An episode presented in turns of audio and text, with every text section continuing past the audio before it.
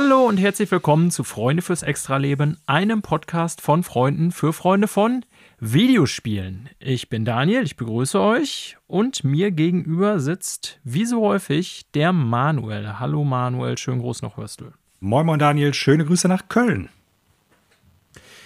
Ja, ähm, ich wollte gerade sagen, die erste Episode des neuen Jahres, aber stimmt ja gar nicht. Äh, vom Aufnahmetermin her stimmt das zwar, aber jo. wir haben ja schon eine äh, veröffentlicht. Äh, aber der Tradition dieser Sendung, ich weiß nicht, ob man nach so wenigen Jahren von einer Tradition sprechen kann, aber ich sag mal jetzt ja. Ähm, der Tradition dieser Sendung folgend äh, ist nicht nur die erste Episode des Jahres eine besondere mit der Pizzawette, äh, sondern auch die zweite, in der wir uns ja äh, traditionell der großen Quartalsvorschau widmen. Stich. Und äh, das machen wir natürlich jedes Quartal, aber speziell jetzt äh, zum Anfang des Jahres, eben die Monate Januar bis März. Und äh, das wird heute in der Sendung ein ganz großer Punkt sein, dass wir uns mal äh, anschauen, was erscheint denn da so in dem Quartal. Worauf freuen wir uns, worauf nicht. Ja, äh, news-technisch ging nicht ganz so viel über die freien Tage traditionell eigentlich immer sehr wenig los. Deswegen spielt das heute tatsächlich eine sehr untergeordnete Rolle. Ähm, aber natürlich haben wir über die Feiertage auch ein bisschen was gespielt und darüber wollen wir heute auch natürlich berichten. Wie immer der Hinweis, wenn bestimmte Dinge nur interessant für euch sind, also zum Beispiel, keine Ahnung, Spiel XY oder ihr eben hören wollt, was im Quartal 1 los ist, schaut in die Folgennotizen, äh, skippt gerne zu der entsprechenden Stelle oder gebt euch das Ganze gern in ganzer Länge. Ja, Manuel, Feiertage ist der Stichpunkt und bei unserem äh, Chit-Chat vorneweg reden wir auch mal ganz gern so ein bisschen über allen möglichen Kram und über Videospiele reden wir gleich noch ganz viel. Ähm, was ging denn sonst so bei dir über die Feiertage? Ja, ich hatte zwischendurch frei. Äh, zwischendurch musste ich allerdings auch arbeiten. Also, ja, das stimmt. Du so. hast ja keine Ferien in dem Sinne. Äh, genau. Feiertage sind ja bei dir trotzdem auch durchaus Arbeitstage. Genau, so sieht's aus, außer wenn ich mir dann Urlaub nehme, was aber so in den Fällen eigentlich selten bis gar nicht vorkommt.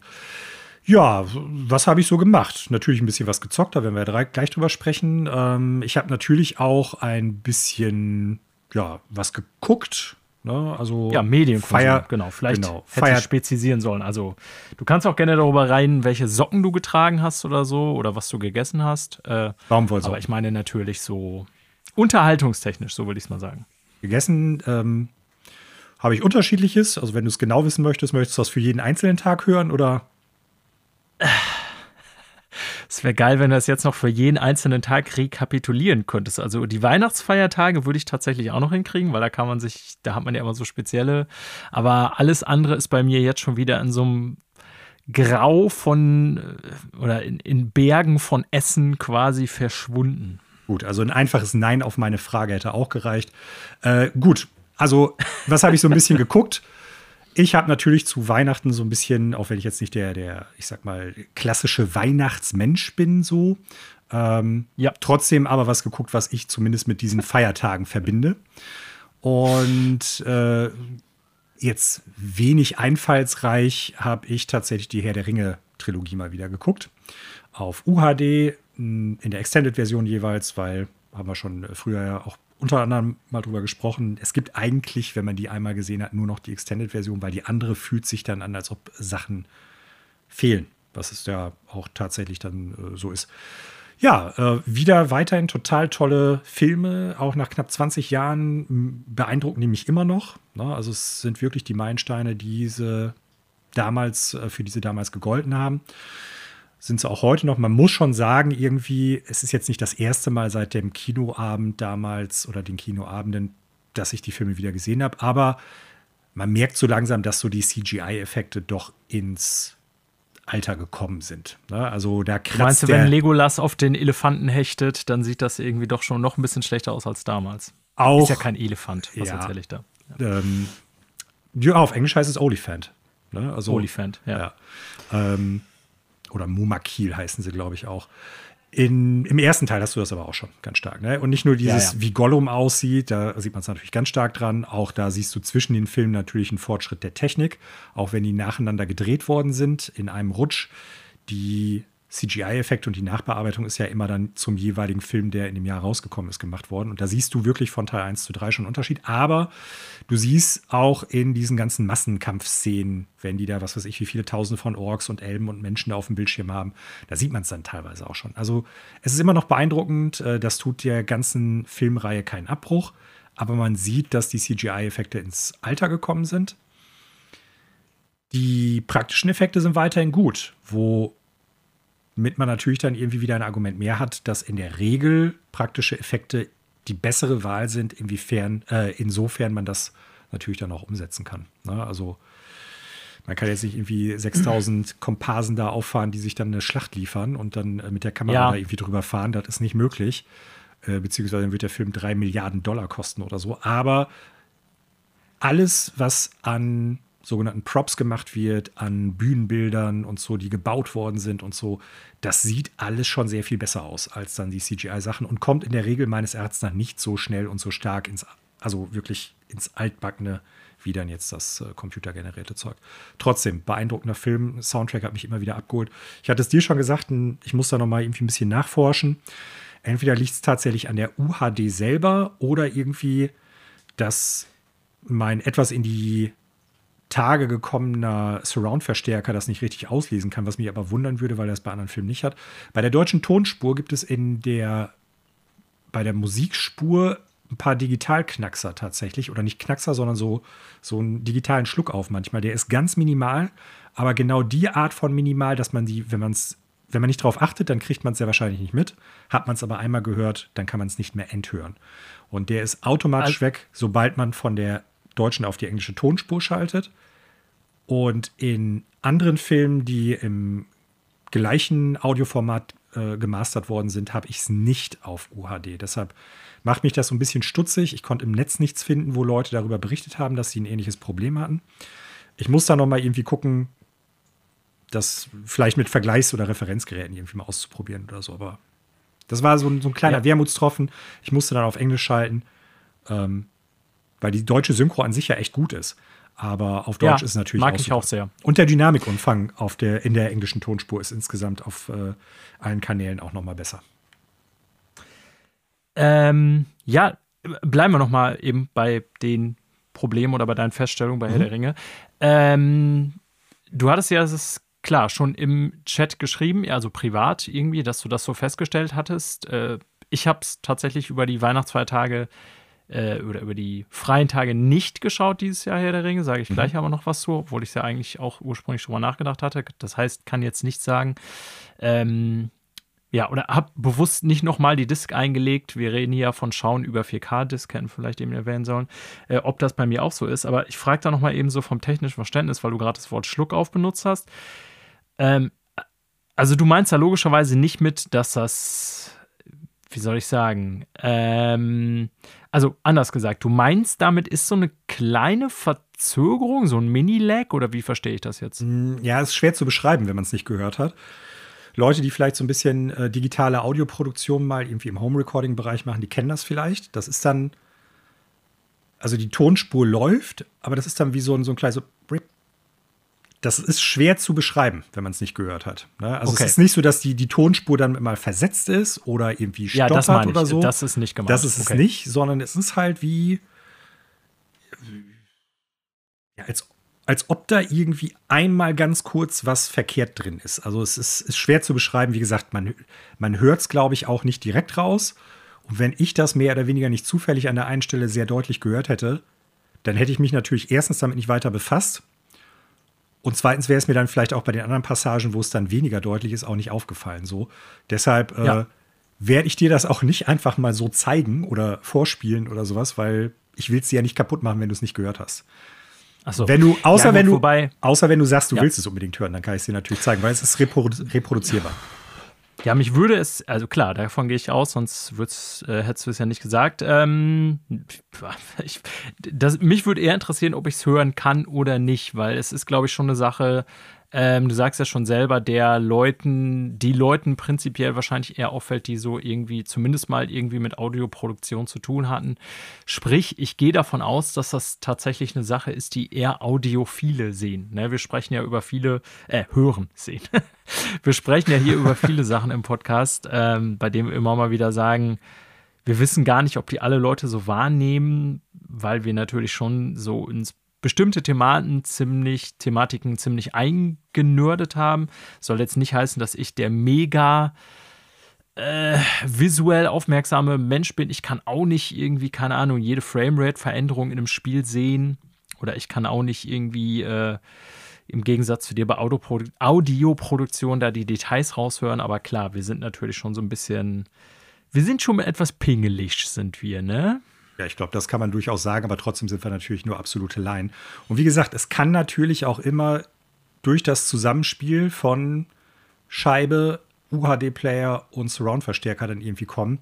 Nur, es macht mich halt ein bisschen stutzig, dass ich bei anderen Filmen noch nicht irgendwie hatte und da auch nicht äh, wahrnehmen konnte, noch nicht irgendwie reproduzieren konnte. So, kann natürlich auch an der, an der Scheibe selber liegen, dass das irgendwie, was weiß ich, welche Pressung ja. dann auch ist, dass da irgendwie was. Kann, da kann leider mich, an Filmen liegen. Kann ich mich jetzt zu wenig, kenne ich mich zu wenig mit aus, um das jetzt ausschließen zu ja. können oder so. Ja, wenn du mal irgendwann hier bist und du sagst, du willst das mal hören, dann kann ich dir das zeigen. Und wenn es dann aber wirklich quasi permanent auf allen Scheiben ist, dann wirst du es halt bei dir auch nicht mehr enthören können. Das ist das Problem. Ja, ja das ist, ist ein guter Hinweis. Ähm, Nochmal ganz kurz zu deiner zweiten Feststellung mit den mhm. Effekten. Mhm. Also klar, wundert mich jetzt nicht und ist mir auch bei den Filmen ah. aufgefallen, die ich über Weihnachten jetzt geguckt habe, sage ich gleich was zu. Aber ich habe mich da jetzt gerade, als du das so erzählt hast, gefragt, also ich weiß genau, was du meinst, weil mir fällt das auch immer wieder bei Filmen auf, die so vor allen Dingen um die Jahrtausendwende oder in den 90ern entstanden sind. Da sind natürlich, also von noch früher rede ich jetzt gar nicht, wenn da so die ja, Com Computereffekte drin sind, dann sieht das natürlich oft ein bisschen banal. Wobei, ein Beispiel übrigens, was sehr gut gealtert ist, finde ich, also ich habe mir jetzt zwar schon Jurassic Park, gesehen, ja. aber der erste, genau, der erste Jurassic Park, ja. der sieht immer noch krass überzeugend aus. Ich weiß gar nicht, woran das liegt. Ich denke jetzt so an die typische Tyrannosaurus-Szene, die erste. Das war ja so ja. eine der berühmtesten. Ich weiß nicht, ob es da auch an der Lichtgebung, also sprich, dass relativ dunkel ist und ja. so weiter liegt, aber das sieht tatsächlich immer noch sehr überzeugend aus. Fällt mir gerade ein. Äh, aber ansonsten, klar, ähm, da ließen sich jetzt, keine Ahnung, hunderte Filme, wir gucken ja auch viele aus den 80ern, äh, nennen, bei denen so die visuell nachgearbeiteten Effekte doch sehr günstig mittlerweile aussehen, sagen wir es mal so, auch wenn es damals State of the Art war.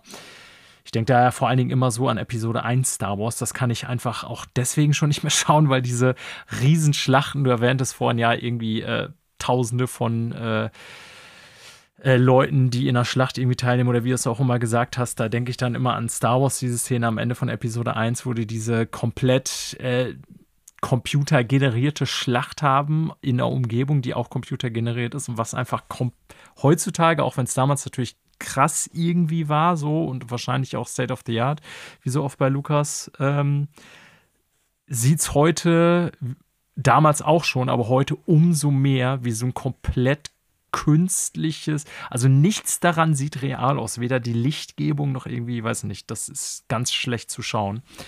Und äh, in dem Kontext habe ich mich gerade gefragt, als du das so erwähnt hast, und ich gebe dir recht, die Herr der Ringe Filme auch aufgrund der äh, Locations, vor allen Dingen in Neuseeland und so, die man da gewählt hat, da sieht ja vieles immer noch super aus. Aber ich habe mich dann jetzt gerade gefragt, so in dem Moment, als du das erzählt hast, ob wir schon an einem Punkt sind oder dahin kommen, wo man auch 20 Jahre später bei so einer Filmproduktion bei den äh, digital erzeugten Umgebungen oder Effekten gar keinen Unterschied oder gar keine Alterseffekte mehr feststellen können wird, weil die so nah im realen Leben sind. Das ist ja quasi eine Diskussion, mhm. die auch über Videospiele immer geführt wird. So, wann sind wir fotoreal sozusagen? Und just, wo du das so erzählt hast, habe ich mich so gefragt, ob man das so, wenn wir jetzt Filme aus den 20er Jahren nehmen würden, die mit ganz viel Digitalkram arbeiten, was wir heute alle machen, ob wir dann in den 40ern auch sagen werden, boah, das sieht heute echt total billig aus. Boah, kann ich natürlich nicht sagen, weil ich nicht in die Zukunft gucken kann. Aber was ich finde, immer noch ein großes Problem, selbst bei riesigen Produktionen wie den Marvel-Filmen, ist, die ja auf unglaublich viele CGI-Szenen, also computergenerierte Effekte und Szenen setzen. Und da auch garantiert das ausreichende Budget haben, um das richtig, richtig gut von höchst professionellen, leistungsfähigen Studios mit Know-how machen zu lassen. Das große Problem, das diese Filme auch immer noch haben, ist ganz oft Animation. Und Animation, genauso wie Aussehen oder Beleuchtung, finde ich, funktioniert dann schlechter, wenn es halt im Kopf einen Abgleich mit etwas gibt, was es darstellt. Ne? Also wenn du jetzt irgendwie Gesichtsanimationen von einem Menschen hast, dann sieht das oftmals schlechter aus, als wenn du Gesichtsanimationen von irgendeinem tatsächlich außerirdischen, nicht humanoid aussehenden Gesicht hast. So, weil, ja. das, weil dein Kopf das ja, halt ja. einfach abgleicht mit dem, was du kennst, dann kommst du in dieses Uncanny Valley. Und das gleiche gilt auch meines Erachtens nach für Bewegung von, wenn du jetzt, was weiß ich, bleiben wir bei Marvel, irgendwie Iron Man hast, der irgendwo langläuft, irgendwas macht oder so, dann hast du selbst 2020, 2021, 2022 bei den Filmen immer noch Szenen und Sequenzen dabei, da sieht die Animation einfach echt unrealistisch aus und ein bisschen, ja, manchmal ein bisschen zu fluide, aber irgendwie wirkt es immer unrealistisch und unmenschlich im Sinne von, das ist kein echter Mensch. Und äh, das ist, glaube ich, ein mittlerweile fast größeres Problem immer noch, als jetzt, ob die Beleuchtung und die Auflösung und das ganze andere Kram stimmt. Ob die Physik für viele Szenen, wenn es um Stoffe geht, um Flüssigkeiten, um Licht und was weiß ich, was alles geht. Das wird immer besser, aber die Animation lässt teilweise, gerade wenn es um menschliche Animation geht, echt noch zu wünschen übrig ob das jetzt in 20 Jahren besser ist oder ob wir dann in 40 Jahren immer noch sagen, ja, guck dir die Filme von vor von 2040 an, die sehen immer noch, die sehen jetzt heute günstig aus. Keine Ahnung. Theoretisch ja. spricht man ja bei Videospielen zum Beispiel schon lange von der Kurve, dass es, also dass die immer weiter abflacht und äh, der, der Zugewinn im Prinzip immer geringer wird mit jeder neuen Konsolengeneration, Prozessorleistungserhöhung, äh, neuen Techniken, die da verwendet werden. Und das ist halt ähm, Diminishing Returns, sagt man auf Englisch dazu gibt, ne? also dass die, die Ausbeute die immer. Der immer Grenzertrag sinkt, so wird man das im Wirtschaftsbereich Ah, sehr gut. Siehst du, ja. wieder, wieder was dazugelernt. Danke, Daniel. So. Ja. Ja, ähm, ist ein guter Punkt. Also wir können natürlich nicht in die äh, Zukunft sehen, da hast du völlig recht. Und ich gebe dir auch bei den Punkten recht, die du genannt hast, die immer noch eine Schwäche sind, egal ob bei Film oder Spiel, klar, da wo wir die Realitätsabgleiche so haben keine Ahnung, wir werden sehen. Vielleicht ist es irgendwie in 20 Jahren so, wenn äh, drei Viertel der Filme komplett KI generiert sind, dass dann vielleicht sogar die äh, eine eigene Filmsparte ist, die mit Oscars ausgezeichnet wird, komplett handgemacht. Also sprich, es wird kein Computertechnik oder keine KI benutzt, um irgendwie was zu machen, sondern wirklich nur noch äh, von Hand per Mensch und so weiter. Äh, weiß man alles nicht. Ja. Ich meine, vielleicht gibt es dann bei den Oscars ja im Prinzip so die Wahl zwischen dem Film, der von Shodan, von GLaDOS oder halt von Skynet gemacht worden ist. Und äh, eine Entität dieser drei wird dann den besten Film 2048 ah. abgreifen oder so. Ja. Ja, gut. Ähm, ja, also Herr der Ringe, kommen wir darauf zurück, von dieser ganzen Technikdiskussion abseits natürlich absoluter äh, Jahreswechsel-Klassiker auch bei mir. Äh, wir haben auch, glaube ich, alle drei Filme damals zusammen im Kino gesehen, wenn ich mich recht entsinne. Auf jeden Fall den ersten weiß ich noch. Ich kann mich leider auch noch erinnern, dass wir den ersten Hobbit zusammen gesehen haben. Einer der ganz wenigen Filme, ne, den, den dritten Hobbit haben wir zusammen gesehen, ne? Einer der ganz wenigen Filme, bei dem ich rausgegangen bin. Ja, wir sind kollektiv Egal, wir haben auf jeden Fall, genau, wir haben auf jeden Fall sehr viele dieser Filme auch zusammen im Kino gesehen, sind äh, alle im Dezember immer gekommen, meine ich. Und ich glaube, äh, natürlich. Den ersten ja, haben wir, glaube ich, nicht zusammen gesehen. Meine ich nicht. Das, äh, boah, kann, also keine Ahnung, kann sein, aber ich äh, verbinde das mit Kinobesuchen auch mit dir. Ähm, sind natürlich auch alles Klassiker, obwohl wir natürlich nicht die Kinoversion schauen, sondern die Extended Editions, wie es sich gehört. Ähm, ja, ich hatte eigentlich auch gedacht, dass ich da dieses Jahr wieder reingucke, um mal jetzt äh, den Spieß hier umzudrehen. Äh, letztes Jahr hatte ich irgendwie nur den ersten geguckt, wahrscheinlich auch, weil ich es nicht geschafft habe, keine Ahnung. Äh, habe ich nicht gemacht, ich habe ein paar andere Sachen geschaut. Ähm, ich fange mal an mit dem, was jedes Jahr bei mir ansteht, äh, einfach nur um zu erwähnen. Äh, schöne Bescherung und stirb langsam eins. Klassiker. Oder zwei, aber meistens eins gucke ich jedes Jahr in irgendeiner Form, manchmal auch so ein bisschen einfach nebenbei, weil ich es schon so oft gesehen habe, aber das sind so die Weihnachtsclassics, die immer dabei sind irgendwie äh, und mich auch nicht langweilen. Ähm, genau, ich habe ja wie jedes Jahr an Heiligabend morgens, vormittags den neuen Disney-Film im Kino geschaut. Das ist ja eine Tradition, die äh, mit meinem Bruder besteht, seitdem ich sehr klein bin. Der ist ja ein ganzes Stück älter äh, als ich. Und äh, wenn du zuhörst, Frank, äh, korrigiere mich, wenn ich das jetzt falsch wiedergebe. Äh, es ging, glaube ich, damals damit los, dass meine Mutter uns loswerden wollte, um Heiligabend so ein bisschen vorzubereiten in der Küche und so weiter und so fort und uns beide dann ins Kino geschickt hat, beziehungsweise sie meinem Bruder aufgetragen hat, mit mir ins Kino zu gehen. Und daraus hat sich dann über die Jahrzehnte, muss man mittlerweile sagen, so eine Lammers Familientradition entwickelt, die auch mittlerweile viele Menschen äh, mit umfasst, inklusive, ja, äh, Anhang und Kinder und über viele Jahre auch dann diverse Freunde oder Bekannte von meinem Bruder, die mittlerweile schon seit Jahrzehnten mitgehen und eigene Familien haben und so weiter. Also es ist immer so ein ganzer Haufen an Menschen, mit denen wir gemeinsam Heiligabend ins Kino gehen und es hat wohl angefangen mit mir und meinem Bruder. Und da gucken wir traditionell den neuesten Disney-Film, äh, weil ja zum Jahresende ist eigentlich immer ein Disney- oder Pixar-Film im Kino gab, glaube ich, nur ganz wenige Jahre, wo das nicht der Fall war. Und der aktuellste war Wish oder ist Wish ist ein solider, aber nicht wahnsinnig guter Disney-Film. Ähm, ja, also keine Ahnung. Äh, weiß gar nicht, wie ich das jetzt hier irgendwie, ob ich Stärken und Schwächen beschreiben will. Also, nee, mache ich nicht. Ich fand ihn solider. Also, er war nicht schlecht. Es gab definitiv schlechtere Disney-Filme, aber er hat definitiv auch nicht das Zeug äh, zu einem der großen Klassiker wie, keine Ahnung, König der Löwen, Schöne und das Biest. Oder was hatten wir zuletzt? Waren ja auch einige sehr gute dabei in den neueren Jahren. Vajana fand ich aber super geil. Ja. Ähm, Rapunzel, irgendwie 2016, 2017 oder so, fand ich tatsächlich auch sehr gut. Irgendwann haben wir auch mal Coco gesehen. Ist streng genommen natürlich ein Pixar-Film, aber der lief auch mal an Weihnachten. Den fand ich natürlich ultra gut. Ist meiner, meiner Meinung nach einer der besten Pixar-Filme. Ja, und so weiter. Ähm, ist okay. Du würdest ihn jetzt nicht wahnsinnig abfeiern. Okay. Da brauche ich nicht auf Weihnachten warten und dann später auf UHD zu gucken, weil äh, der dann zu dem Zeitpunkt nicht mehr im Kino morgens läuft.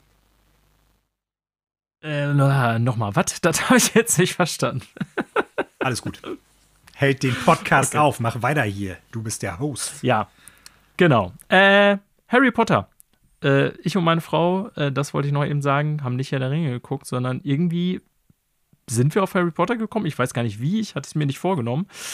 Äh, in letzter Zeit viele Surprises bei mir und ich meine, dass es dadurch kam, dass ich irgendwie ähm, das Weihnachtsprogramm von Amazon und Netflix, die haben ja immer so ja, Empfehlungen, wer was guckt dann über die Jahreswechselzeit. Äh, da ist natürlich immer viel dabei, was so alle dann gucken über Weihnachten und äh, ich glaube, dass mir bei Amazon Prime dann Harry Potter empfohlen wurde und irgendwie habe ich den ersten einfach so angefangen, so nebenbei zu gucken. Kannte ich natürlich schon von damals. Ja, und dann haben wir irgendwie über die zwei Wochen echt alle, ich wollte gerade sagen sieben, aber es sind ja acht Filme durchgeballert. Mhm. Ja.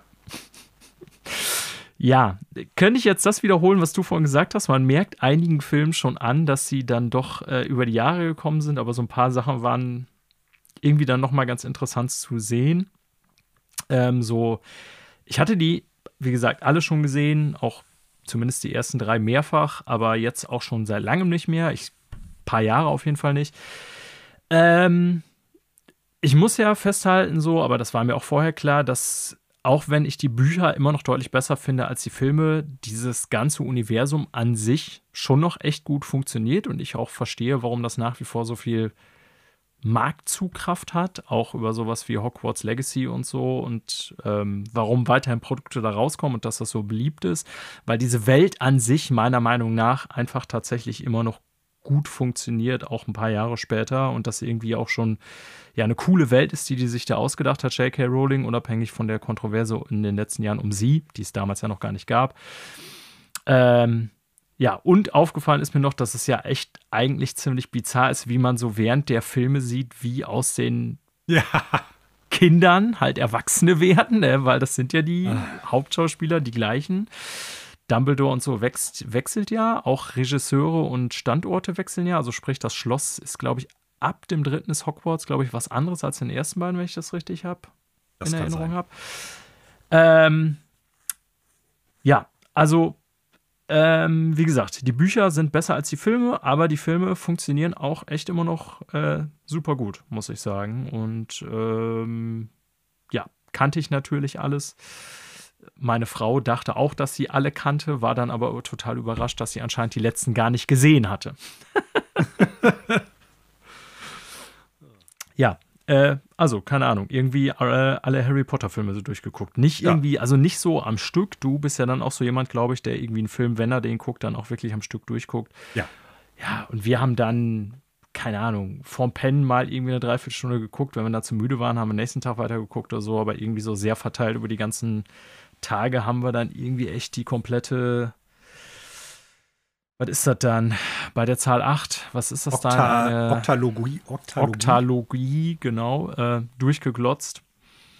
Ähm, ja, was auch nicht wenig Zeit ist. Mehr Zeit auf jeden Fall, glaub, sogar noch mehr Zeit als die Herr der Ringe Extended Trilogie. ja, bei acht Filmen irgendwie. Ja, die sind auch echt lange. Ich hatte ja. das teilweise gar nicht mehr in Erinnerung, aber die gehen schon teilweise zwei, zweieinhalb, 2,45 glaube ich sogar einer. Also äh, teilweise echt lang. Ja. Ich weiß es nicht. ich weiß nicht, wie ja, lange die also ist so, sage ich dir jetzt. Ja, okay. Ja, das so, ich sag mal, mein Feiertagsprogramm, was so äh, andere Unterhaltung angeht. Und äh, will ich auch noch erwähnt haben, äh, zwei Runden Pandemic Legacy in der Heimat ja. Äh, mit euch zusammen. Das war auch sehr nett. Yes, dann kommen wir aber mal von dem, was wir so über die Feiertage ansonsten geschaut und gespielt haben, zu dem, was wir, ich sag mal, auf digitalen äh, Wegen gespielt haben, äh, nämlich zu der alles entscheidenden und immer relevanten Frage, was wird denn hier gespielt? Ja, und da ich heute hier der Master of Celebrations bin, Manuel, äh, gebe ich das Wort natürlich erstmal zurück ab an dich und lese hier ein Spiel in der Liste, über das wir schon ein bis zweimal gesprochen haben. Ein kleiner Titel. Obwohl die betreffende Person, die sonst darüber redet, nicht dabei ist diesmal. Ja, das ist so. Äh, und zwar, ich habe endlich zwischen den Feiertagen mit Baldur's Gate 3 angefangen, was ich seitdem es rausgekommen ist für die PlayStation 5, aber auch schon vorher immer mal wieder hier so ein bisschen angeteased habe und immer gesagt habe, ich werde es auf jeden Fall noch zocken.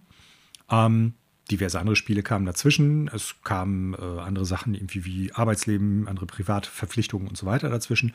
Naja, aber schlussendlich habe ich es dann angefangen. Äh, ich sag's mal so, nachdem Basti das ganze Spiel ja schon zur Genüge in diversen Episoden gelobt hat und äh, ich sag mal auch von den Vorzügen gesprochen hat dieses Spiels, kann ich mich jetzt, soweit ich gezockt habe, ich bin jetzt mittlerweile zum Zeitpunkt der Aufnahme bei knapp 35 Stunden.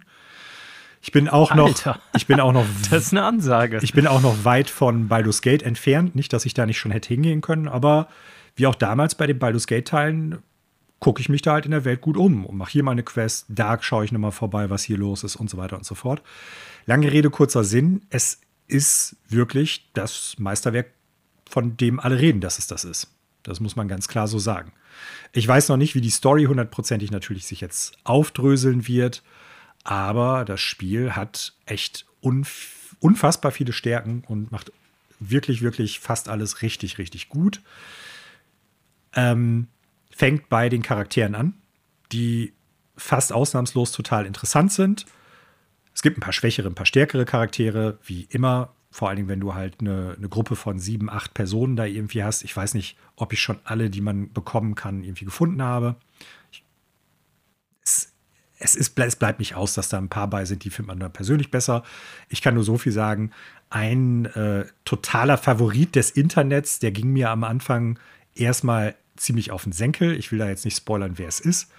Ähm, ich glaube, das dürftest du ruhig sagen. Okay, also bei Favorit ja, ähm, wissen das eigentlich, glaube ich, die meisten auch schon. Ast ist zumindest der, den ich in Bildern oder Artikeln irgendwie am meisten sehe. Ja, Astarion ist so, mir ist der am Anfang ein bisschen auf den Senkel gegangen der Charakter wird besser, weil, was die ganz gut hinkriegen bei Larian in dem Spiel, dass die Charaktere vielschichtig sind, beziehungsweise dass sich je weiter du spielst, je mehr du dann halt auch mit denen zusammen was machst, neue Ebenen der Charaktere auftun.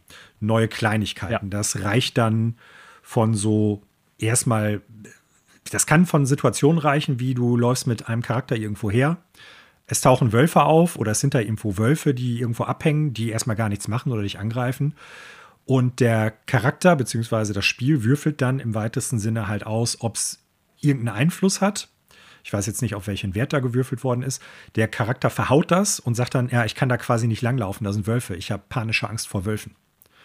Und irgendwann später im Lauf des Spiels wird auch klar, warum diese Person Angst vor Wölfen hat. So, also mhm. super viel greift dann da ineinander, um einen vielschichtigen Charakter dann zu präsentieren.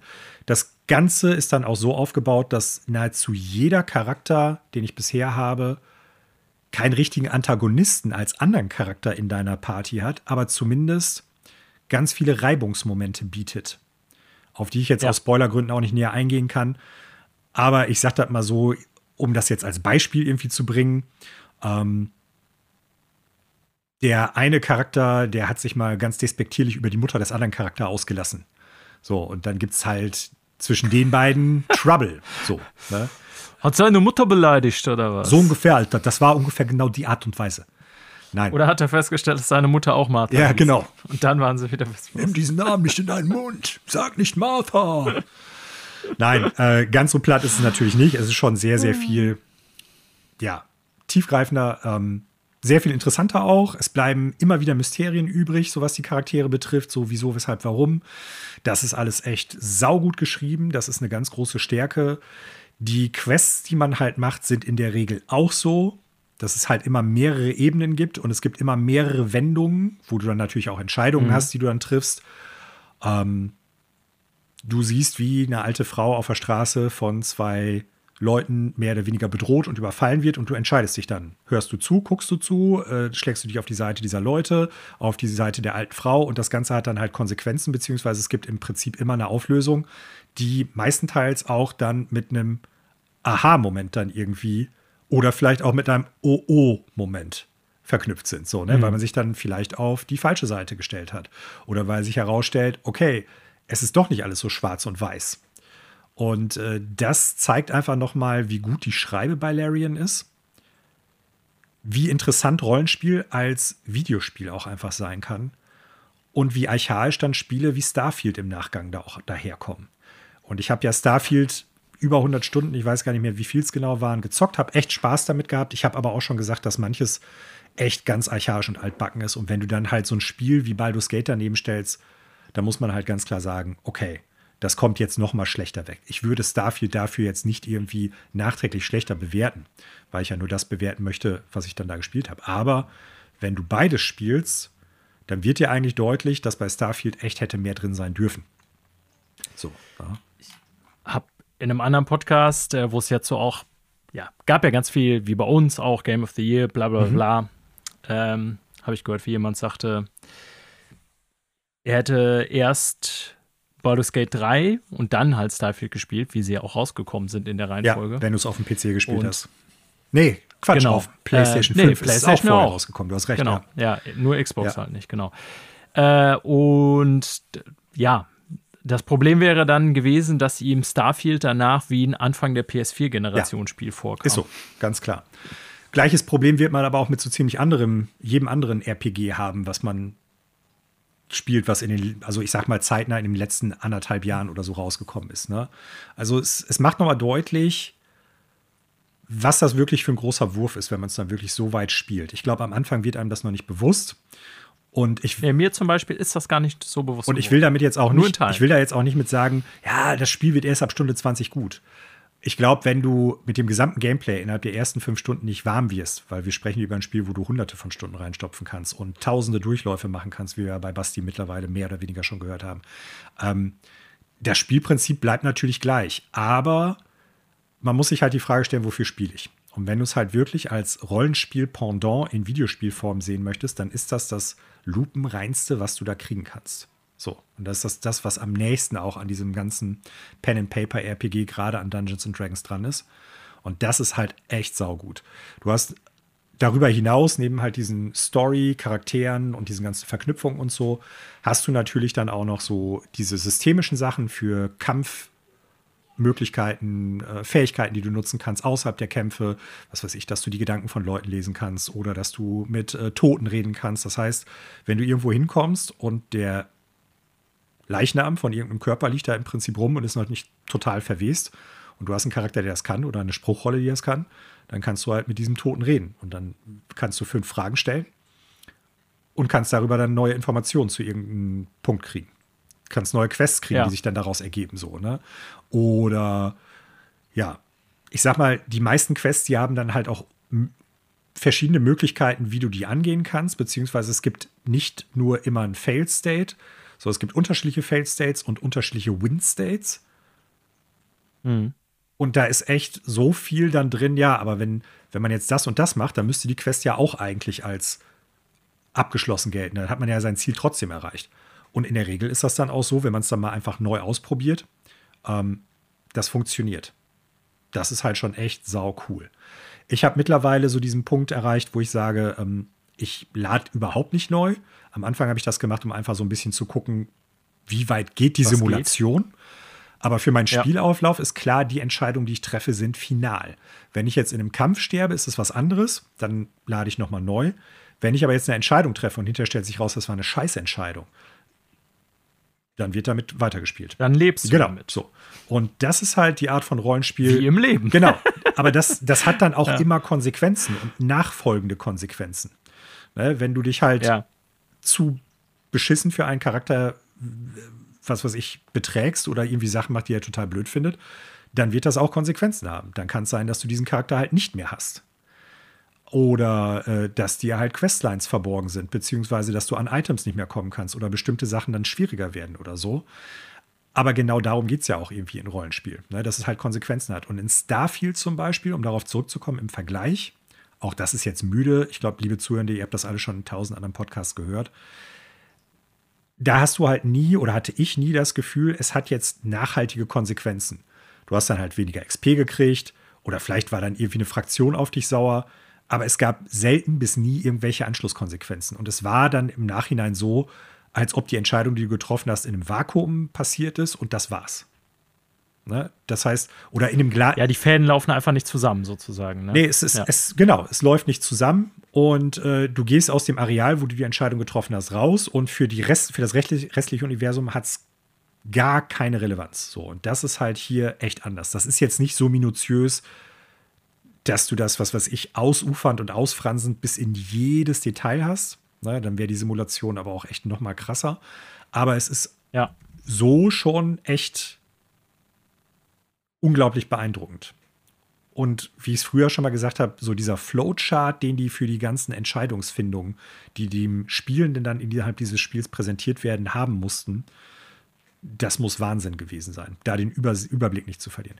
Kleiner Kritikpunkt, muss ich auch sagen wenn du Charaktere hast, von denen du weißt, dass die eigentlich irgendwie miteinander in Rivalität stehen oder sogar verfeindet sind und du nimmst da eine Person in deine Crew auf, in deine Party auf, die mit einem anderen mehr oder weniger verfeindet ist, dann hat das erst Auswirkungen und das ist gut und schlecht gleichzeitig, wenn du dich im Camp befindest. Für alle Leute, die es noch nicht gespielt haben, man muss bei Dungeons Dragons oder bei ähnlichen Rollenspielen im Prinzip ja rasten, irgendwie schlafen, irgendwo nächtigen oder sowas, ja. um ja. bestimmte Stats wieder aufzufüllen. Aktionen wieder aufzufüllen. Aktionen, Zaubersprüche, Lebenspunkte und so weiter und so fort. In diesem Spiel ist das dann so gemacht, ähm, du schaltest quasi in so eine Art Hubwelt. Hubwelt ist jetzt der falsche Ausdruck, aber in einen separaten Bereich, wo dann auch so ein Lager aufgebaut ist mit so Zelten und irgendwie Truhen und du kannst dich mit deiner Crew da noch unterhalten. Hm. So, aber da sind dann auch die Leute, die du in deiner Party rekrutiert hast. Und du kannst immer drei Leute mitnehmen.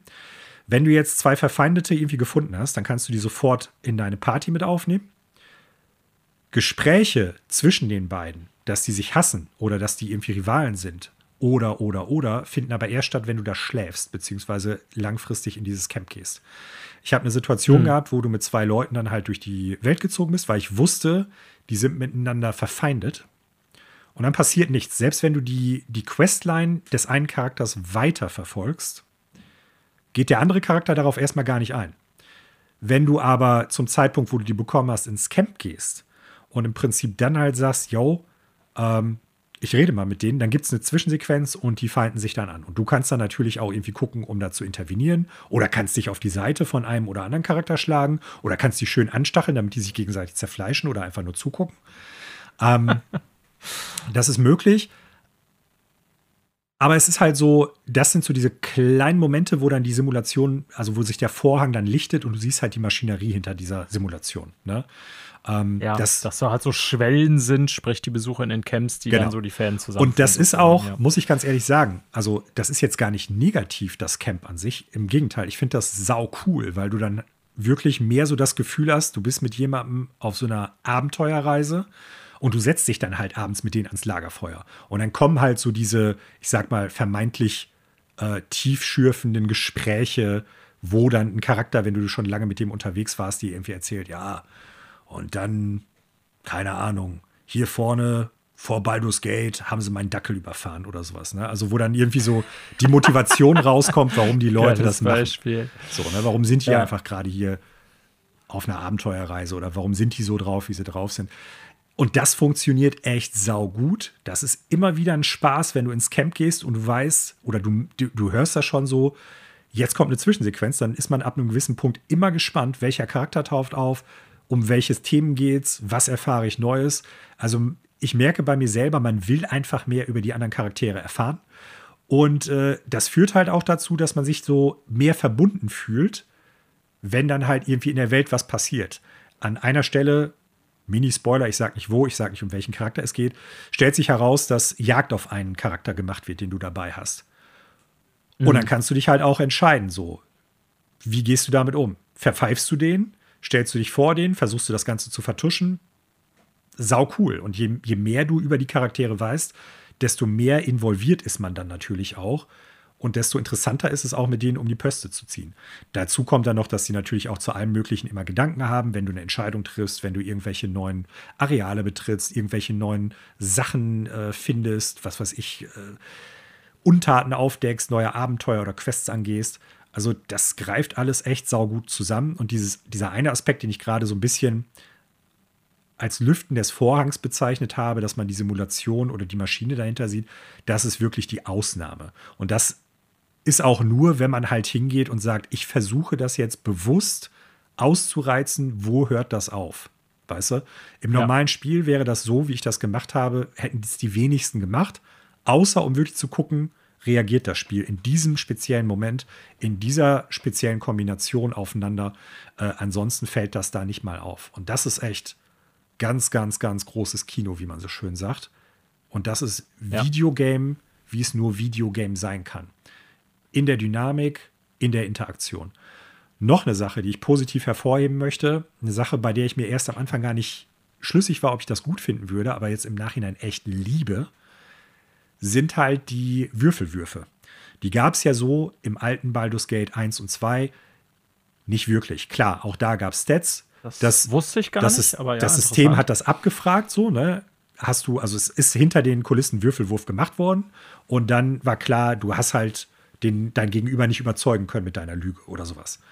Und äh, ja. hier siehst du dann ja tatsächlich diesen äh, D20, diesen W20-Würfel. Du kannst dann halt noch angeben, ob du irgendwelche Zusatzboni dafür nutzen willst, was weiß ich, irgendeinen Trank, irgendeinen Zauberspruch oder ob du sowieso irgendwelche Fähigkeiten hast, die dir dann einen Vorteil bieten. Und dann wird halt gewürfelt. Und das wird halt echt in bestimmten Situationen richtig spannend. Gerade wenn du weißt, ja, ich könnte es schaffen, oder wenn du halt weißt, ey, verdammt, ich bin jetzt gerade in einer brenzlichen Situation, ich werde das nicht normal laden, weil ich habe die Entscheidung jetzt so getroffen, aber höchstwahrscheinlich werde ich es verkacken, weil der Charakter mir nicht glaubt oder weil er sich nicht eingeschüchtert fühlt oder weil ich einfach nicht verstehe, was mir der Magier gegenüber gerade erzählen möchte, weil mein, mein Fähigkeitenwert dafür nicht reicht. Und das generiert ganz oft echt sau viel Spannung, wenn du dann davor stehst und denkst, okay, Würfeln drücken, abwarten. Und das ist echt was, was in anderen RPGs, die sich so an Pen-and-Paper-Rollenspielen orientiert, echt gefehlt hat. Und ich hätte nicht gedacht, dass das im digitalen Bereich so viel Spaß macht, wie dann auch im tatsächlichen Rollenspielbereich. Ne, weil in der Regel würfelst du ja nicht jede Minute irgendeinen Quatsch aus. Eigentlich machst du das nur bei den ganz besonderen Entscheidungen oder bei wichtigen Kämpfen oder sowas. Und das kommt hier halt auch ja. vor und gibt dem Ganzen wirklich einen spannenden Aspekt, der sau cool ist und echt Spaß macht irgendwann. Wo du dich dann echt freust, wenn du das dann geschafft hast, wo du dann aber auch denkst, Scheibenklar, ist da was passiert wohl jetzt, wenn du einfach ja, ein Critical Fail irgendwie eine Eins gewürfelt hast oder einfach den Wert nicht erreicht hast. Das ist schon, ist schon super cool und hatte ich so nicht erwartet. Ja, wobei, also jetzt speziell das mit dem Würfel ist interessant, weil Basti da auch tatsächlich über den Fakt so noch oder über den Faktor, so muss man sagen, noch gar nicht so sehr gesprochen hat. Und du bist ja alter Pen and Paper Spieler, dass gerade dir das so positiv auffällt, wo ja der eigentliche haptische Reiz, dass man so einen W20 tatsächlich in der Hand hat, ja fehlt, aber dass das trotzdem gut funktioniert, mhm. finde ich schon nochmal einen sehr äh, interessanten Aspekt aus seiner Perspektive. Ich sag mal, die anderen Stärken, die du beschrieben hast, sind ja, was das jetzt gar nicht diskreditieren soll, sondern wie zu erwarten quasi. Ne? Also nein, sagen wir es so, das sind die Stärken, die dem Spiel jeder bescheinigt ja. und bei denen ich mir auch dachte, dass sie bei dir wahrscheinlich gut ankommen. Sprich, dass man wirklich auch nach vielen Stunden noch eine fortlaufende Charakterentwicklung mhm. hat und so weiter. Also, dass das nicht irgendwie nach der Introduction des Charakters abgeschlossen ist, sondern ja wirklich ein komplexes Beziehungsgefüge wird. Ja. Das ist ja schon so ein. Ähm, ja. ähm, Du hast aber auch sehr mit der, weil du vorhin, du hast den Aspekt angesprochen, wer mit dem Gameplay nicht warm wird. Mhm. Äh, da würde ich gleich auch noch mal gern was zu sagen aus meiner Perspektive. Aber du hast an sich mit der Steuerung auch erstmal ziemlich gestruggelt, hattest du im Chat geschrieben, ne? Ja, es ist eher die Menüführung. Und es ist die Art und Weise, ich komme halt von Baldur's Gate 1 und 2 gedanklich. Und wenn du es natürlich dann jetzt auf uh, PlayStation spielst, dann hast du eine Controller-Steuerung. Du hast jetzt vor allen Dingen nicht mal nur so eine Top-Down-Sicht, wie es damals hattest, sondern du kannst ja die Kamera in verschiedenen Stufen einstellen. So, ne? Ob du die eher in so einer ja. Third-Person-Variante hast, so hinter dem Charakter, den du halt gerade aktiv hast, dann kannst du die Kamera ein bisschen hochziehen, ein bisschen nach links und rechts natürlich drehen. Du kannst sie aber auch, und das ist vielleicht nicht allen alten Baldur's Gate-Fans, die es jetzt auf der Playstation spielen, ich glaube, die PC-Leute wie Basti oder so, die werden es alle schon wissen. Du kannst die Kamera aber auch wirklich so in diese Vogelperspektive stellen. Da musst du aber wirklich den letzten, allerletzten Klick auf dem rechten Joystick, auf dem rechten Analogstick, auf dem Controller ähm, nochmal länger hochdrücken und dann bist du wirklich in dieser Vogelperspektive und dann sieht es auch sehr ähnlich aus wie Baldur's Gate 1 und 2 mit kleinen Abstrichen. Ich würde sagen, die Kamera ist ein bisschen weiter weg. Manchmal könnte die Kamera einfach näher dran sein.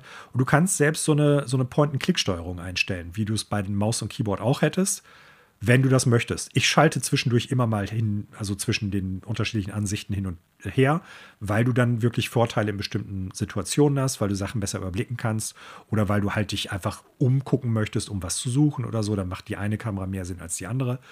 Ähm, ich glaube, das Spiel bietet einen besseren Einstieg, wenn man bestimmte Kleinigkeiten, ich will nicht sagen, besser erklärt bekommt, aber wenn man einfach weiß oder schneller verstehen würde, so war es bei mir jetzt, als ich mit Baldur's Gate 3 dann richtig warm wurde, welche Vorteile bestimmte Situationen, bestimmte Modi, bestimmte Kameraeinstellungen und so haben und wie viel besser dann das Spiel läuft, wenn man diese ganzen Funktionen in den richtigen Situationen nutzt oder eben nicht nutzt sei es die Kamera, von der ich gerade ja. gesprochen habe, oder das Spiel läuft ja mehr oder weniger nicht wirklich in Echtzeit ab. Aber du hast ja, ich sag mal, wenn du durch die Welt läufst zum Beispiel, nicht das Gefühl, dass das jetzt irgendwie ein rundenbasiertes Spiel ist. Ist es faktisch das von der Mechanik her schon, aber das hat keine Auswirkungen auf den Spielfluss, wenn du spielst, außer du kommst dann in so ein Kampfgeschehen. Was aber ganz hm. wichtig ist, du kannst halt jederzeit in diese rundenbasierte, also wirklich ganz klassisch rundenbasierte Anwendungen umschalten. Und das ist teilweise auch echt wichtig, um Vorbereitungen für Kämpfe zu machen, um Charaktere an bestimmten Fallen vorbeizulenken. Also, wo du super viel Einflussnahme auf deine einzelnen Charaktere, auf Positionen, auf Wege, die die gehen sollen, hast. Und das ist eine Sache, die mir viel zu spät bewusst geworden ist. Sonst hätte ich, also nicht, dass ich jetzt spät Freude an dem Spiel hatte, aber wo man zumindest sagen kann, ähm, ich glaube, gerade Neueinsteigern ist, wäre es wichtig, das nochmal irgendwie einfach ein bisschen zu erläutern. Okay. Da gibt es noch ja. ein, paar ein paar andere Kleinigkeiten diesbezüglich auch. So. Ja. Aber also es ist jetzt schon so, dass du dich so dran gewöhnt Absolut. hast, sage ich mal, dass dir das auch gameplay-technisch einigermaßen Spaß macht. Nicht nur einigermaßen, das macht mir total viel Spaß. Okay. Ne? Also, ja. das wäre jetzt untertrieben zu sagen, einigermaßen. Das auf jeden Fall. Ja, nee, weil, hm? also ich frage das auch deswegen, weil, ähm, also ich sage gleich, was ich spiele, tatsächlich immer noch nicht Baldur's Gate, äh, steht dennoch aus, dass ich das irgendwann mal machen will. Ich meine, so ein Mensch wie du, du wirst wahrscheinlich auch mehrere Durchläufe spielen, kann ich mir gut vorstellen, auch über einen längeren Zeitraum von Jahren, weiß ich nicht. Ähm, hat Basti ja auch schon gemacht. Ähm, also ich sehe ja bisher, ne, bin ich, glaube ich, noch nicht so über diese Hürde drüber, die du besprochen hast, äh, angesprochen hast, im Sinne von, so richtig der Klickeffekt ist bei mir auch noch nicht eingetreten. Ich bin tatsächlich ja zumindest schon so weit ein paar Stunden im Spiel, dass ich sehe, so was alles da passieren kann auf Ebene des Beziehungsgefüges. Mhm. Aber ich muss sagen, so speziell auch mit dem Gameplay-Mechanik-Aspekt und auch mit dem Inventarmanagement habe ich gestruggelt ja. in der Zeit irgendwie, in der ich es gespielt habe. Ähm, wobei es ist bei mir, glaube ich, so eine Kombination aus verschiedenen Sachen. Also wenn bei mir kann auch so ein Overchoice-Effekt auftreten, im Sinne von, wenn ich gerade bei sowas, was ich in meiner Freizeit und Entspannung mache, wenn das dann zu viele Handlungsmöglichkeiten, Optionen bietet, also inhärent nochmal das Produkt an sich, wie in diesem Fall Baldur's Gate, äh, kann das auch sein, dass ich da manchmal mich dazu irgendwie nicht in der Lage fühle, beziehungsweise überfordert fühle, weil man ja tagtäglich ja. sowieso schon so unfassbar viele Entscheidungen irgendwie äh, treffen muss und Verantwortung trägt, XYZ, mhm. ähm, dass man dann manchmal, finde ich, einfach nur so gestreamlinedes, gestreamlinedes Produkt mhm. haben will. Auf der anderen Seite bin ich natürlich auch ein Mensch, äh, der, wenn er eine bestimmte Schwelle überschritten hat, sich auch echt gern so in auch nerdige Thematen reinfuchst, reinbegibt. Ähm, und ich glaube, das Spiel könnte das eigentlich total mhm. bei mir. Ähm, ja, aber in Verbindung dessen, dass das Handling also ich wusste direkt, was du meintest, als du das geschrieben hast, ne? Weil ich hatte ja gesagt, ich hatte man, ich habe echt viel Zeit darin investiert, zum Beispiel die Radialmenüs mir alle so anzupassen auf den Controller, dass die irgendwie für meine Bedürfnisse irgendwie, ja, ich genau wusste, wo was mhm. ist und ich irgendwie das Gefühl hatte, so jetzt habe ich da irgendwie so, so einen Rhythmus drin, dass ich die Aktion auswähle, danach die XYZ. Ähm, ja, also ich glaube schon, dass es irgendwie, würde ich sagen, auf PC nochmal ein flüssigeres Erlebnis ist als auf Konsole mit einem Controller. Aber nichtsdestotrotz habe ich ja auch damals gelobt und sage ich auch nach wie vor, ist eigentlich schon die Konsolenumsetzung für so ein Ur-PC-Game trotzdem ganz gut gelungen, würde ich sagen. Ja. Absolut. Also das, was du eben beschrieben hast, dieses Choice Paralysis-Problem, ne? also zu viel Möglichkeiten, zu viel Auswahl und man weiß nicht genau, was ja. will ich jetzt, ist das richtig oder falsch das, das hat natürlich ein bisschen was mit der Steuerung zu tun. Das überfrachtet einen unter Umständen, aber natürlich auch mit den Möglichkeiten des Spiels selber, die dir als Spielender gegeben werden. Ich genau. glaube, da ist es ganz gut, wenn man versucht, sich einfach davon zu lösen. Im Sinne von, ich will jetzt hier die beste Entscheidung. Genau, ich will jetzt die beste Entscheidung hier treffen. Ich will jetzt irgendwie nicht, dass hinterher rauskommt, ich war doch der Blödmann, der dafür, dazu geführt hat, dass das ganze Dorf jetzt in Flammen aufgeht oder sowas. Ähm, keine Bange, das sind jetzt keine Spoiler, sondern das sind äh, so, ich sag mal, äh, erfundene Dinge, die möglich werden könnten oder möglich sein könnten. So, wenn man einfach sagt, okay, das ist wie im reellen Leben. Ich habe jetzt hier Kacke gebaut und ich lebe damit. So, ne? Also ich lerne daraus, ich bin nächstes Mal vielleicht vorsichtiger. Aber ich glaube, wenn man, wenn man das halt hat, dann spielt es keine Rolle mehr, ob du sechs oder sieben Auswahlmöglichkeiten bei einer Antwort hast sondern hm. wenn du einfach dann dir überlegst, was für einen Charakter will ich spielen und passt das. Und du kannst das natürlich so machen, dass du sagst, ich spiele jetzt einfach den Charakter, wenn ich das jetzt wäre, so wie ich als Daniel jetzt gerade bin, dann nimmst du die und die Entscheidung. Völlig in Ordnung. So, ne? Wenn du aber sagst, ich will einfach, ja. und darum geht es ja oftmals bei Rollenspiel, echt einfach was komplett anderes sein. Ich möchte ein komplett anderer Charakter sein äh, ich will jetzt der durchtriebene Bösewicht sein, der diebische Freude daran hat, zuzusehen, wie er als Brandstifter Streit zwischen zwei Leuten hervorruft, dann kannst du das halt auch machen. Und wenn du dann so spielst, dann musst du natürlich auch mit den Konsequenzen leben, aber das ist dann halt so, ist ja nur ein Computerspiel. Ja. So. Und ist interessant, und, sagt er ihm auch was so über die eigene Psyche. Und im, im Endeffekt kannst du dann im Ende, kannst du dann für dich natürlich entscheiden, wenn du das so machst, dann hast du nicht mehr so viele Entscheidungsmöglichkeiten. Das hilft vielleicht auch ja. so ein bisschen davor, ah, ich will jetzt bloß nichts falsch machen oder sowas. Und wie gesagt, einfach Freude an der Überraschung dann auch irgendwie zu empfinden oder sich vielleicht dahingehend zu freuen, wenn etwas unüber, also wirklich Unüberlegtes passiert, was man nicht antizipiert hat, weil halt der Würfelwurf in den Sack geht.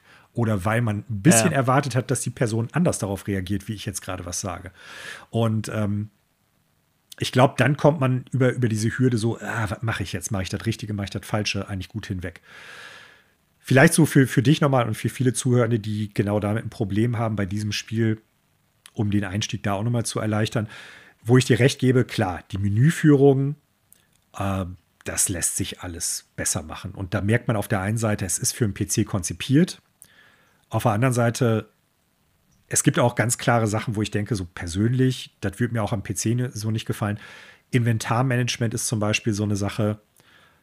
Ich hasse Inventare, äh, Inventare, ja, ich hasse Inventare in Videospielen, wo du im Prinzip auf ein Item klickst, das du im Inventar hast, und es öffnet sich direkt über dem Fenster, wo die ganzen anderen Inventarteile sind, so ein Pop-up-Fenster, wo dann die Beschreibung zu dem jeweiligen Item, das du gerade angewählt hast, drauf bist. Sodass du nicht mehr sehen hm. kannst, was ist jetzt rechts das nächste Item, was neben dem ist, wenn ich jetzt mit dem Controller einen nach rechts gehe oder so. Und das sind so Sachen, wo ich denke, ey Leute, ihr habt so viel Screen Space, das kann man alles, das kann man ein bisschen benutzerfreundlicher gestalten, ohne dass dann irgendwelche Informationen verloren gehen. Ich jetzt nicht mehr weiß, was habe ich da noch. Da, da ist Luft nach oben. Und das liegt nicht nur an ja. der Übersetzung von PC zur Konsole. Ja. ja. Tut dem Ganzen meines Erachtens nach keinen Abbruch. Man kann sich damit arrangieren. Schöner wäre es, wenn es anders wäre. Aber ich kann zumindest verstehen, warum das dann vielleicht Leuten wie dir noch mal so ein bisschen, ich will nicht sagen, das versauert, aber den Einstieg dann erschwert.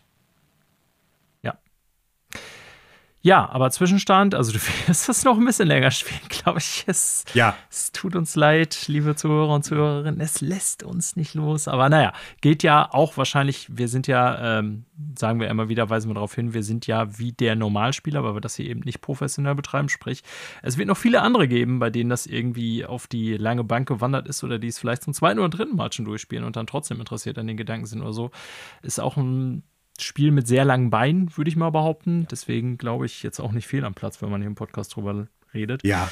Aber können wir, glaube ich, als Zwischenstand schon mal festhalten, dass du bisher doch ziemlich begeistert ja, bist. Total. Und ich wage jetzt mal die wilde Prognose, vielleicht auch gar nicht so wild, dass du äh, im Nachhinein, das machen wir ja. natürlich nicht, oder nur wäre so, auf die äh, Liste gekommen bisher, ja. Genau, es wäre auf die Liste gekommen. Ja, hm? hätte ich jetzt schon vermutet. Ja. Jetzt zu ähm, dir. Genau, dann übernehme ich mal. Äh, das erste, ganz schnell abgehakt. Ich habe tatsächlich die, ja, direkt nach der letzten Episode, als wir besprochen haben, in der nächsten Session quasi, habe ich dann den äh, Roguelike-Modus zu äh, God of War Valhalla, also die Story, die vermeintliche, abgeschlossen. Ja, richtig geiler Modus. Also hat mir sehr gut gefallen, habe diverse ähm, ja, Stunden nochmal in God of War Ragnarok investiert, was ich jetzt für 2023 mal wirklich so gar nicht auf der ja. Liste hatte. Ne? Aber das war so perfekt als Snack so zwischendurch, äh, der dann doch sogar, an dem ich ein bisschen länger genagt habe als gedacht und das mit viel Vergnügen. Ähm, ich meine, wie ich schon oft bekundet habe, ich bin ja Fan der letzten beiden Teile, aber ja, der äh, Valhalla Roguelike-Modus gefiel mir doch so gut, dass ich auch nachdem ich die Story beendet habe, dann noch irgendwie ein paar Läufe gespielt habe, um einfach bessere Ausrüstung zu kriegen oder so, weil es gibt dann noch diverse Sachen freizuschalten, super viel freizuschalten. Es gibt sogar noch so ja, Substories und Lore-Bits und so, die man nachher dann erst tatsächlich freischalten kann. Äh, ich habe noch ein paar Trophys geholt, die ich dann auch noch irgendwie haben wollte, sodass ich jetzt wirklich auch äh, bei Ragnarok insgesamt wieder alle Trophys habe, die es überhaupt gibt äh, auf PlayStation, weil der Modus eigene Trophäen nochmal hat. Ja, äh, war richtig gut. Ist jetzt für mich erstmal abgehakt. Werde ich vielleicht irgendwann nochmal reinspielen, einfach so, wenn ich Bock habe. Aber es ist eine wirklich coole Edition gewesen zu dem Spiel, die ich so nicht auf dem Schirm mhm. hatte. Kurze Frage dazu. Ähm, ja, bitte. Äh, das ist ja schon noch verknüpft auch mit so Story-Elementen. Das ist ja jetzt nicht nur ein reiner Roguelike-Modus ja, ja. oder Roguelite. Ähm, ja. Ohne in Spoiler-Bereiche abzurutschen, würdest du sagen, das ist das erweitert die Story um God of War, um Kratos, um die ganze mhm. ja, nordische Mythologie-Saga gut? Mm. Oder fühlt ja, sich eher an wie dran geklebt? Gerade aufpassen.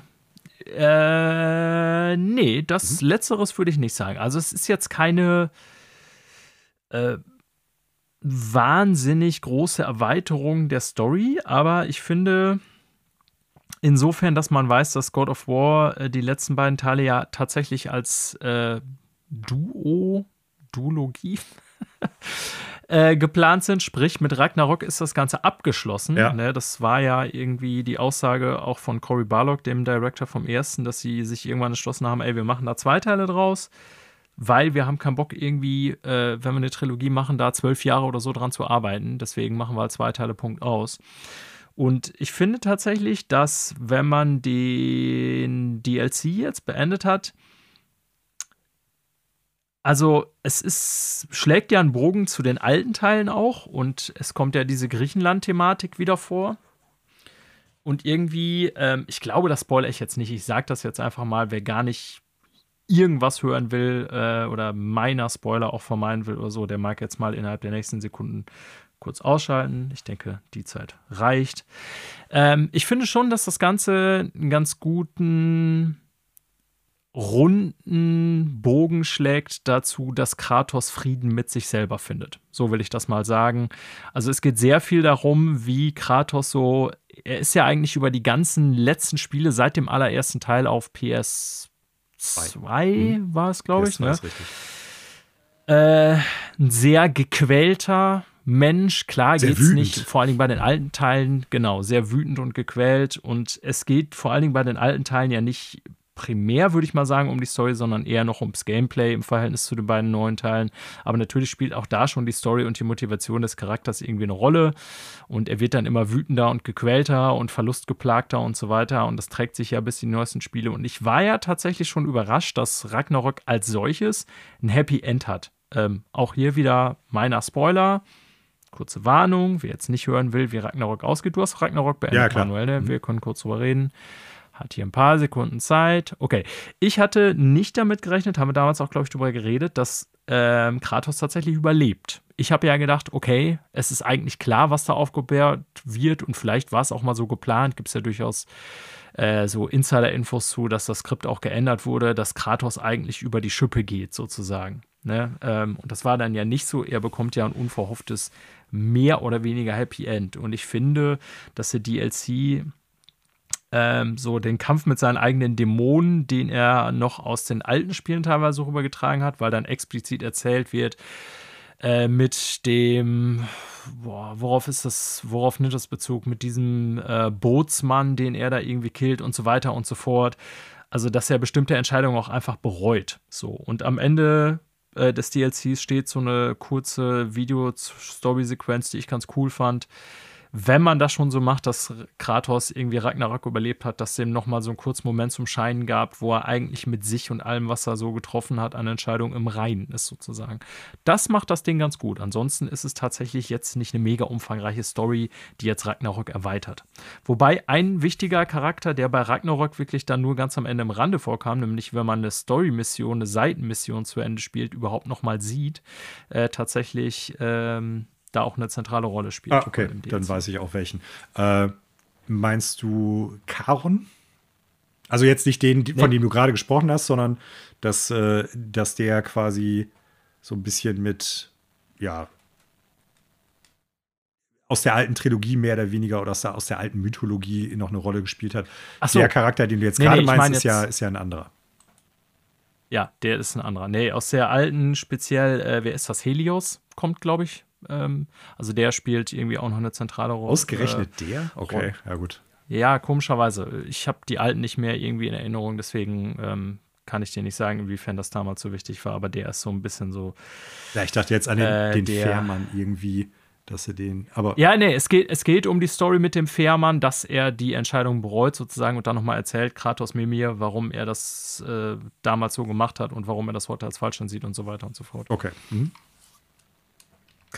Ja, fand ich gut. So, dann. Ähm, ich verspreche, ich rede jetzt auch nicht stundenlang drüber, aber auch das völlig ungeplant, Manuel. Ich bin völlig crazy in letzter Zeit. Ähm, hab Hogwarts Legacy angefangen. Mhm. Ähm, wir hatten ja letztes Jahr lange drüber geredet, ob wir es spielen, ob wir es nicht spielen und so weiter und hatten auch über diese Kontroverse mit J.K. Rowling gesprochen. Ich bin mir aber ziemlich sicher, dass wir beide damals oder ich zumindest gesagt habe, ähm, für mich war zu dem Zeitpunkt jetzt also ich hatte keine finale Entscheidung getroffen, wie ich sozusagen äh, damit umgehe. Ich meine, ich habe jetzt auch noch alle Harry Potter-Filme ähm, geguckt. Äh, Nochmal zu den Aussagen oder zum Verhalten von J.K. Rowling. Also will ich jetzt gar keine Worte verlieren. Könnt ihr irgendwie euch alles noch anhören. Aber es ähm, habe ja schon immer wieder bekundet, dass natürlich Hogwarts Legacy für mich schon ein super interessantes Produkt ist. Habe das damals aber aus Zeitgründen einfach weggelassen, weil ich irgendwie nicht dazu gekommen bin und das ja auch kein kleines Spiel ist. Ähm, ja, ne, auch da, um das nochmal so abzuschließen, die Diskussion von damals, arbeiten ja Leute dran, die auch von J.K. Rowling getrennt sind und die ihr Bestes versucht haben, da ein Spiel daraus zu machen. Und es gibt tatsächlich auch ein paar sehr explizite Sachen, die mir direkt aufgefallen sind, wie die mit dieser ganzen Agenda irgendwie, ich das Gefühl habe, dass sie damit umgehen im Spiel. Das ist wahrscheinlich auch nicht ganz neu, aber ja. Äh, ich habe es angefangen und ähm, will nur so ein paar Eindrücke hier schildern, weil ich bin jetzt auch erst so bei knapp zehn Stunden, also habe nicht wahnsinnig viel Zeit investiert aber will zumindest die Stärken mal preisen. Ich würde bisher sagen, dass es tatsächlich in dem Bereich, was es so an Wertung bekommen hat, im 80er-Bereich sehr gut verortet ist. Es ist nämlich tatsächlich vor allen Dingen optisch echt ein sehr schönes Spiel geworden. Ich bin total überrascht teilweise, wie gut das aussieht. Ähm, denn das war jetzt nicht unbedingt was, was ich von Avalanche so erwartet hatte, ne, ohne die jetzt irgendwie diskreditieren zu wollen. Aber der Entwickler Avalanche Software war zumindest mir jetzt vorher nicht irgendwie für, ich sag mal, grafisch irgendwie super opulente Produkte oder Spiele bekannt oder so. Ähm, die haben ja vorher, die letzten Jahre zuvor vor allen Dingen viel Disney Infinity gemacht oder eigentlich nur Disney Infinity, wenn ich das richtig auf dem Schirm habe. Und davor dann ganz viel anderen Lizenzscheiß für Disney von Cars über Bold und Meet the Robinsons und so. Also viel B-Ware im besten Fall. Ähm, es ist nicht top-notch, optisch, verstehe mich jetzt nicht falsch, das ist irgendwie kein Naughty Dog Game oder jetzt Open World Game, um mal da im Vergleich, im gleichen Ballpark zu bleiben, jetzt auch nicht so gut aussehend wie zum Beispiel Horizon Forbidden West, was ich ja immer als eines der hübschesten Konsolenspiele tituliere, vor allen Dingen Open World Spiele. Ähm, aber es sieht sehr gut aus und es ist auch schon eine beeindruckende Open World. Das muss ich äh, denen sagen. Und ich glaube, auch da wird das jetzt angesichts der Reviews oder Leute, die das schon gespielt haben, niemanden überraschen, dass ich sage, wie die das realisiert haben mit ähm, Hogwarts Castle und so, ist schon wirklich echt sehr cool gemacht. Also da haben die schon wirklich eine Menge Mühe, eine Menge Blick ins Detail äh, also reingesteckt. Da saßen wirklich Leute mit Leidenschaft äh, am Werk. Das würde ich ganz klar so sagen. Ne? Und ähm, das macht auch echt richtig Spaß, muss ich sagen. Also wenn man so, ich meine, ich bin jetzt drauf gekommen, weil ich natürlich, wer hätte es gedacht, gerade in so einer Harry Potter Phase war, habe ich gedacht, ja, komm, gebe ich dem Ganzen noch mal eine Chance. War irgendwie auch im Angebot und dann war das naheliegend und ich hatte von meinem Bruder zu Weihnachten ähm, noch einen Gutschein bekommen, den ich einlösen konnte dafür. Also habe ich es gemacht. So und ähm, ja, ich bin bisher vom Spiel sehr angetan, wobei ich sagen muss, ist jetzt keine Kritik, ähm, aber das Spiel lebt natürlich von seinem Setting. Ne? Also wenn man so auf dieses Wizarding World, Harry Potter Ding, es ist ja nicht das Zeitalter Harry Potter, wissen alle, ist ein Prequel sozusagen, also spielt 100 Jahre oder so vor den ganzen Ereignissen bei Harry Potter in Hogwarts. Ähm, wenn man darauf Bock hat, dann ist das das, was das Spiel trägt, weil das Gameplay an sich sowohl Kern-Gameplay, also das, was man da mit dem Controller macht, zum Beispiel Kämpfe, ist solide, aber nicht brillant, muss ich ganz klar sagen.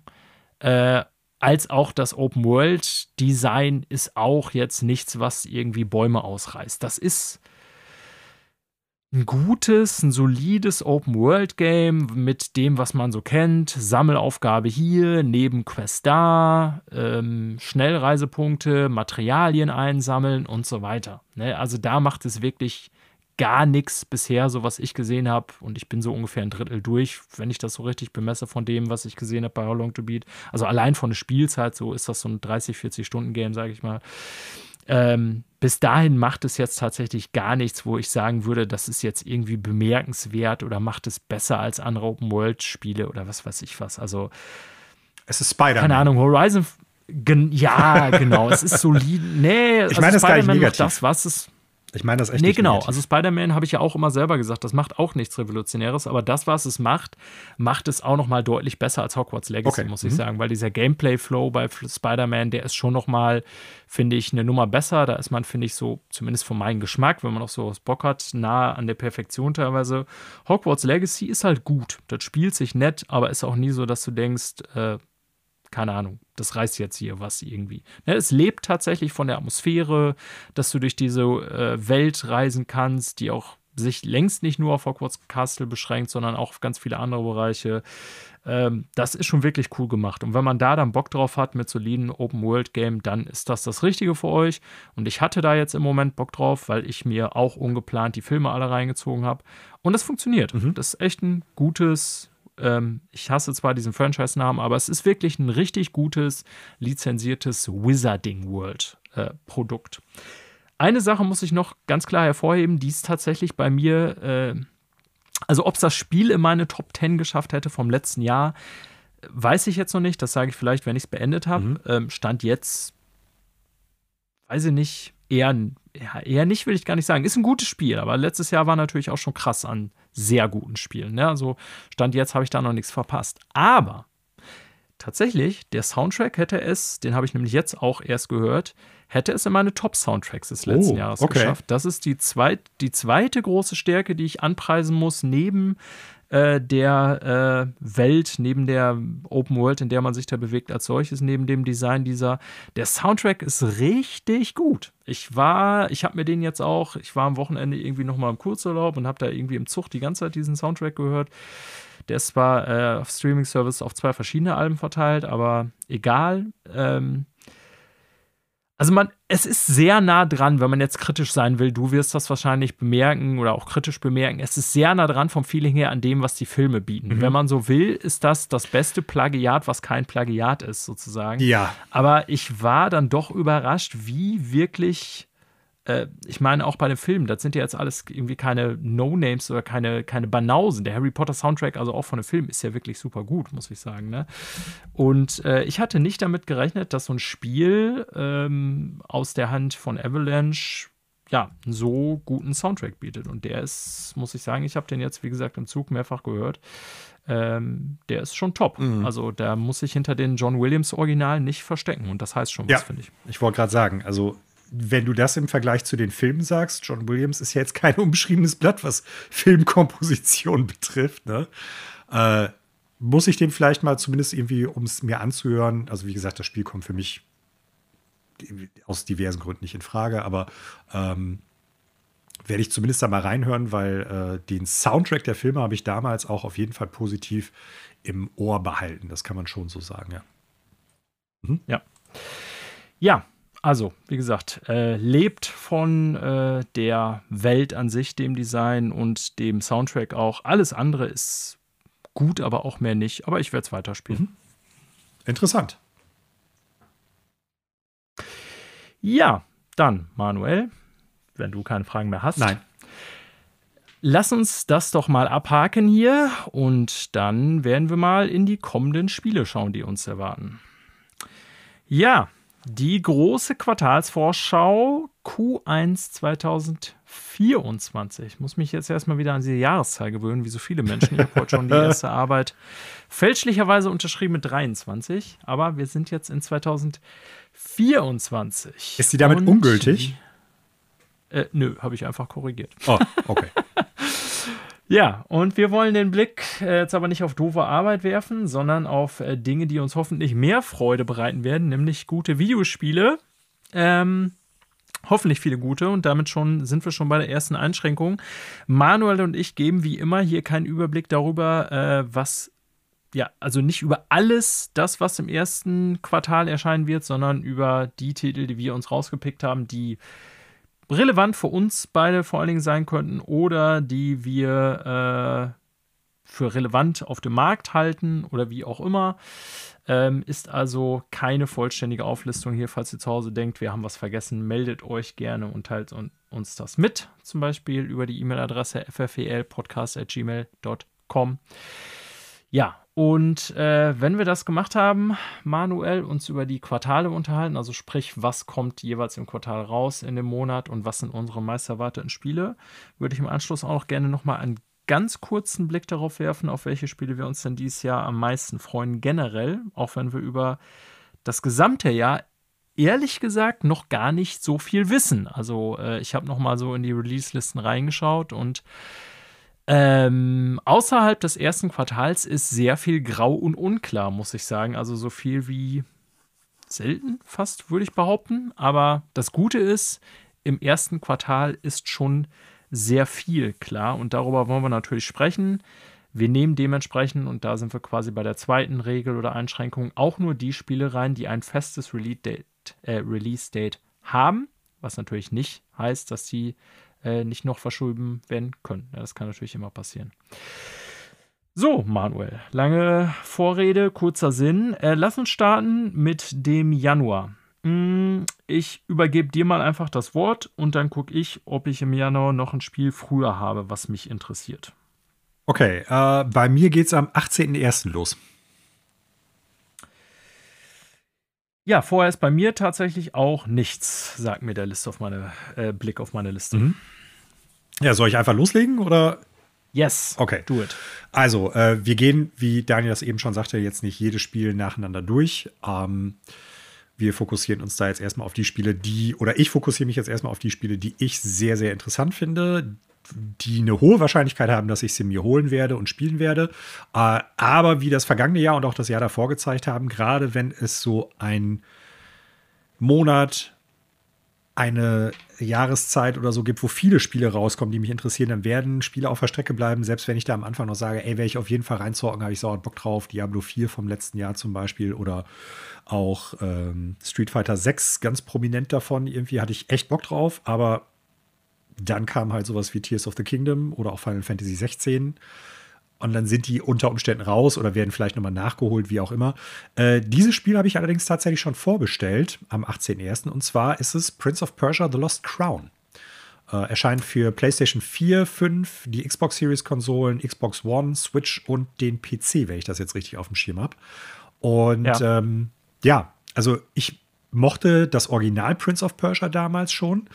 Ich bin mir jetzt gar nicht mehr sicher, habe ich das auf dem Amiga schon gezockt oder war es noch auf dem C64? Da, da will ich mich jetzt gerade nicht festlegen. Äh, fand ich super cool, war mega schwer, weil du das Spiel ja auch in, in einer knappen Stunde durchspielen musstest. Ähm, nichtsdestotrotz fand ich saugenial, nicht zuletzt auch wegen der äh, Rotoskop-Animation. Sense of Time, das, sag ich mal, Reboot, Schrägstrich, äh, der erste 3D-Teil von der Prince of Persia-Reihe, fand ich auch noch mega gut. Die anderen Teile Einige besser, einige schlechter, haben mir aber immer noch ausreichend gut gefallen. Und äh, die Serie ist uns schon länger irgendwie ein gutes Spiel schuldig. Das Remake zu Sense of Time ist irgendwo in der Entwicklungshölle verschwunden. Und ich finde, das, was man jetzt so als Metroidvania-Fan und auch, ja, nicht ganz lupenrein, aber zumindest auch als, als Fan der Original 2D-Plattformer-Spiele äh, mochte, dann liegt man, glaube ich, mit Prince of Persia The Lost Crown gar nicht falsch. Ne? Weil es ein 2D-Spiel ist, also ist natürlich in, also mit einer 3D-Engine, aber auf einer 2D-Ebene. Und dann als Metroidvania kommt es daher. Es sieht äh, schnell aus, es sieht zügig aus, es sieht aus, als ob es ähm, ja wirklich reflexhafte, ja, wie sagt man, katzenartige Reflexe teilweise erfordert. Siehe Metroid Dread, da hat es mich, mich sofort dran erinnert und ja, ist ein Spiel, worauf ich echt Bock, Bock drauf habe. Äh, kann ich verstehen. Äh, ich wusste tatsächlich nicht, dass du es vorbestellt hast, aber mhm. ich muss sagen, das, was man bisher gesehen hat von dem Game, sieht äh, gut aus, muss ich sagen. Sehr äh, actionlastiges Metroidvania, so wie es aussieht. Und äh, also ist kein Spiel, was ich mir Day One holen werde. Das wäre dann für mich vielleicht so ein Titel, wenn, keine Ahnung, deine Eindrücke und die Reviews irgendwie ähm, glühend sind, dann würde ich spontan zuschlagen. Aber ich muss sagen, dass es auf jeden Fall bisher einen guten Eindruck hinterlassen hat von dem, was man gesehen hat. Und wie du schon zu Recht sagtest, nachdem jetzt so das Remake von Sense of Time, auf das ich prinzipiell echt Bock hätte, weil ich das damals auf GameCube gespielt habe, ähm, irgendwie so in so einer Entwicklungshölle gelandet ist, wäre es für die Serie, für das Franchise irgendwie mal wieder gut, was Relevantes zu haben, denn ja, so in der Zeit so, als Fans of Time und so rauskamen, die Nullerjahre, da war irgendwie das ja auf einmal wieder, das war ja schon so die erste ähm, Wiederbelebung des Franchise, würde ich mal sagen, dass es auf einmal wieder so relevant war und so viele Spiele rauskamen. Aber seitdem ist es dann irgendwie auch echt wieder total in der Versenkung verschwunden und das könnte echt was werden, mhm. würde ich mal so behaupten. Und ich sag's mal so, ähm, die Previews waren alle gut, laut äh, ja den Aussagen von Ubisoft soll es auch auf der Switch mit 60 Frames per Second laufen. Ich glaube zwar nicht, dass es dann halt komplett gelockt ist, also dass die Framerate auch mal runtergehen kann, aber ähm, Ubisoft Montpellier steht dahinter und die sind äh, 2D-Plattformer bereichsmäßig auf jeden Fall. Können sie wohl. Können sie, ne? Die letzten Rayman-Spiele. Ja. Rayman-Spiele, genau. So. Dafür sind sie bekannt. Ja. Das vor allen Dingen. Aber die haben auch Zombie U gemacht. Die haben auch ähm, Valiant Hearts gemacht. Alles gute Spiele. Also ich, ich glaube, da wird kein schlechtes Spiel auf uns warten. Und deshalb habe ich es tatsächlich auch einfach mal vorbestellt. Ja. Ja, sehe ich ein. Äh, bevor ich wieder an dich übergebe, äh, mache ich eine kurze Ergänzung, weil es auch am 18. Januar rauskommt. Mhm. Ist zwar nichts für mich, weil ich über die Hardware nicht verfüge, aber ich könnte mir vorstellen, dass für den einen oder die andere Bulletstorm VR, was sowohl für Quest als Ah, auch PlayStation VR kommt, äh, durchaus, also ich habe jetzt keine Previews gelesen oder irgendwas, aber an sich die Serie Bulletstorm und das dann in VR, also ich könnte mir vorstellen, dass das für einige Relevanz hat und da es auch am 18. zeitgleich mit Prince of Persia, Prince of Persia rauskommt, dachte ich, erwähne ich es zumindest mal kurz. Und Ja. übergebe dann schon wieder an dich, weil ich glaube, am 19. Spiel, 19. kommt ein Spiel, was ich dir überlasse. Ja, Another Code Recollection. Ähm, das Remake der beiden Another Code-Teile, einmal vom DS und vom Wii-Teil. Ich habe da wohl durchaus Bock drauf. Ich bin echt gespannt, wie das Spiel so einschlagen wird. Ähm, vor allen Dingen, wie es sich auch übersetzen lässt, ne? Weil gerade der erste Teil, der lief ja auf dem DS und hat ganz viel und ganz stark mit DS-Features gespielt. Sei es, dass du das Gerät zusammenklappen musstest, sei es, dass du mit einem äh, Touchpen auf dem Touchscreen was machen musstest und, und, und ins Mikrofon blasen, hast du nicht gesehen. Ähm, ja, Seeing. Ah Gott, ein Feature, was ich schon verdrängt hatte, aber ja, das gab's. So, ne? Und ähm, ich fand bei Another Code und noch viel mehr bei Hotel Dusk später von der, vom gleichen Studio, haben die das nicht überbordend eingebaut, sondern immer nur in speziellen Situationen. Ne? Also Beispiel, jemand ist bewusstlos und du sollst Mund-zu-Mund-Beatmung machen, dann pustest du halt in das Mikrofon rein. So. Wow. Ne? Und das ist nicht so, dass du es halt die ganze machst, wie in vielen Du Minispielserien. musst, ja. musst aber keine äh, Touchscreen-Massage im Rhythmus von Highway to Hell machen, oder? Nee, nicht, dass ich mich erinnern könnte. Ich weiß nicht, welches Spiel du da gespielt hast, wo das drin vorkommt. So, also da bin ich einfach gespannt, wie sie es über, also wirklich übernehmen werden, ob du dann irgendwie so ein Waggle-Kram hast. Es gab ja schon eine Demo zu dem Spiel, da ist mir jetzt sowas nicht aufgefallen. Ich fände es auch besser, wenn sie es dann rauslassen, anstatt da irgendwie sowas reinzubasteln, Ja, was dem Original Ja, dann ja. nicht gerecht wird. So, ne? An der Zeit sind wir schon lange vorbei. Und äh, ich finde, das Remake sieht auch tatsächlich echt nett aus. Das ist jetzt technisch nicht überragend, nicht mal für die Switch-Verhältnisse, aber ich finde, es übersetzt sich ganz gut von diesem DS und auch von dem Wii-Look. Und der Wii-Teil tatsächlich sah damals, als der rausgekommen ist, für Wii-Verhältnisse sehr schick aus. Kein hässliches Spiel. Und ja, äh, die Trailer sahen gut aus, muss ja. ich auch sagen. Also so ein leichtes Interesse habe ich tatsächlich auch an dem Spiel, wobei ich es jetzt auch nicht vorbestellt Hast du es vorbestellt? ja, ich habe es auch vorbestellt. Ah, okay, dachte ich mir schon. Ja, ist ein sehr manuelliges Game, zumal du ja Hotel Dusk auch so super findest. Super. Ähm, Absolut super. Ähm, check die Demo aus, Ja. wenn du dir nicht sicher bist. Ne, weil du spielst den kompletten Genau, hatten wir Anfang, kannst den gesagt. übernehmen vom ersten Teil. Ja, es ist im weitesten Sinne ein Adventure-Spiel mit einem Story-Fokus. Ich glaube, einige Aspekte der Story, die werden jetzt, gerade wenn man Baldur's Gate natürlich jetzt gespielt hat, äh, die werden einen dann nur weniger abholen. Also erwartet da jetzt nicht irgendwie, keine Ahnung, literarisches Meisterwerk oder so. Das ist im Prinzip eine Mystery-Geschichte in ein Point-and-Click, nicht ganz Point-and-Click-Adventure, aber in ein Adventure äh, verpackt. Und ich bin einfach gespannt, ob es heute noch funktioniert. Damals fand ich es gut. Und ich bin auch mal gespannt, wie Leute, die jetzt das Original nicht gespielt haben und dann keinen romantisierten Blick darauf haben, wie die das Spiel dann wohl irgendwie wahrnehmen und ob es denen auch gefallen Ja. wird. Und natürlich kaufe ich es auch, weil ich hoffe, dass die dann halt ein Hotel Dusk und äh, The Last Window Remake machen. Die sehr viel bessere und stärkere Serie von Seeing. Äh, Das, daran wäre ich sogar noch mehr interessiert, einfach weil ich weiß, wie gut du die beiden Teile Ja. findest. Ja, äh, ich übernehme mal wieder, weil gleicher Tag, das ergänzt sich bisher ganz gut. Da kommt nämlich ein Spiel noch raus, was für mich sehr interessant ist. Ja. Und äh, du wirst es kaum glauben, ich tatsächlich auch vorbestellt habe in physisch. Ähm, nämlich eigentlich ein sehr umstrittener Release, würde ich fast sagen, mit Last of Us Part 2, dem Remaster.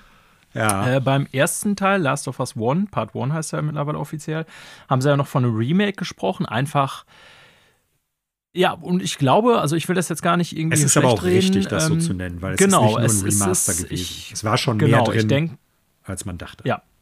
Also ich denke da gerade an äh, das, äh, die Digital Foundry-Analyse mal wieder, die ich dazu geschaut habe, die ja wirklich dann auch ganz klar gesagt haben, ja, die haben vieles von Grund auf neu gemacht. Also mhm. kann man, wenn sie auch dem Design treu geblieben sind, schon irgendwie von Remake reden. Äh, jetzt der Part 2, der dann äh, Ende wiederum der PS4-Generation rauskam, also der erste Teil ja Ende der PS3-Generation, ähm, ist dann nur als Remaster proklamiert und wir hatten das schon irgendwie dann gesehen, auch in den Trailern. Mm, das Spiel an sich, wollen wir jetzt hier gar nicht zu viele Worte zu verlieren, du hast da deine Meinung auch letztens noch zu geäußert. Es ist trotz aller Kritik, die ich auch an dem Spiel habe, Manuel, nämlich vor allem, dass es zu lang ist, ja. ähm, Trotzdem muss ich sagen, Spiel, über das ich sehr oft nachdenke, seitdem ich es gespielt habe, immer noch. Hm. Es gibt so bestimmte Spiele, die mir immer wieder in den Kopf kommen und das müssen nicht immer perfekte oder brillante Spiele sein. Mhm, mh. Klar, manche oder viele davon schon. Aber das ist ein Spiel, was mir irgendwie vielleicht auch aufgrund der Entscheidung, die es getroffen hat, das zu machen, so wie es macht, mit den, ich sag mal, zwei Hälften ohne Spoiler hier, ähm, eins, über das ich oft nachdenke. Und deswegen habe ich auch ein Interesse dran, das jetzt zu spielen. Und ich weiß nicht, ob ich es ganz durchspielen werde im Januar. Wobei, da komme ich gleich noch zu, im Januar auch tatsächlich nicht ganz so viel anderes rauskommt. Aber ähm, ich werde zumindest mal reinschauen und ich bin tatsächlich auch interessiert an einem neuen Mode.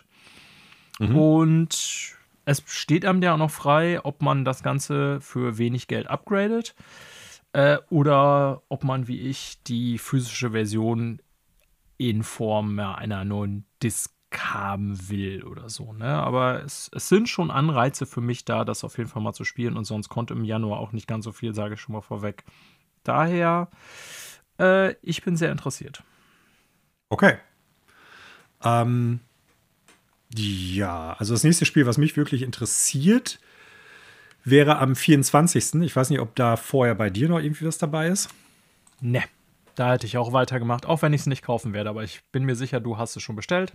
Ich habe es tatsächlich noch nicht vorbestellt. Allerdings. Ah, nee, du hast den letzten Teil noch rumliegen. Das aber, ist nämlich äh, der Punkt. Wirst es, genau, du wirst es irgendwann spielen. Ja, das ist nämlich der, der Punkt. Die Rede ist von Like a Dragon Infinite Wealth, dem nächsten Teil, dem nächsten Mainline-Teil der Like a Dragon-Yakuza-Serie. Ähm, der ja seit dem letzten Mainline-Teil tatsächlich, oder seit dem vorigen muss man eher sagen, Mainline-Teil ja ein ganz anderes Kampfsystem hat nämlich so ein äh, rundenbasiertes äh, JRPG angelehntes Kampfsystem. Und äh, ich habe den letzten Spin-off-Teil, The Man Who Erased His Name, immer noch nicht wirklich gespielt. Habe das hier schon stehen, will es auch wohl spielen. Ich weiß nicht, ob ich das eine vor dem anderen spielen möchte, Schrägstrich muss. Aber da ich schon Another Code und auch Prince of Persia vorher habe, werde ich die erstmal durchspielen und dann halt gucken, ob ich mir Like a Dragon tatsächlich dann auch direkt hole. Ich habe sauhart Bock drauf, weil ich einfach den absoluten Wahnsinn dieser Videospielserie liebe. Im Sinne von, du hast halt immer eine düstere, super ernste, sehr emotionale Hauptstory und alles, was drum zu ist, alles, was optional ist, ist einfach Crazy absoluter, absoluter Wahnsinn. Ne? Und gerade in dem Teil, das spielt ja jetzt auf Hawaii, das erste Mal außerhalb von Japan. Ähm, du wirst halt quasi die Animal Crossing-Version von. Ne, du wirst, du wirst Animal Crossing als Yakuza-Like a Dragon-Version da spielen können, ne? weil du ja auch so ein Island Resort dann managen kannst. Also ich bin echt sauhart gespannt. Ähm, ob ich es direkt jetzt dann zum 24. spielen werde, vermute ich eher nicht. Ich werde da noch ein bisschen Zeit brauchen, glaube ich, um die, durch die anderen Spiele durchzukommen.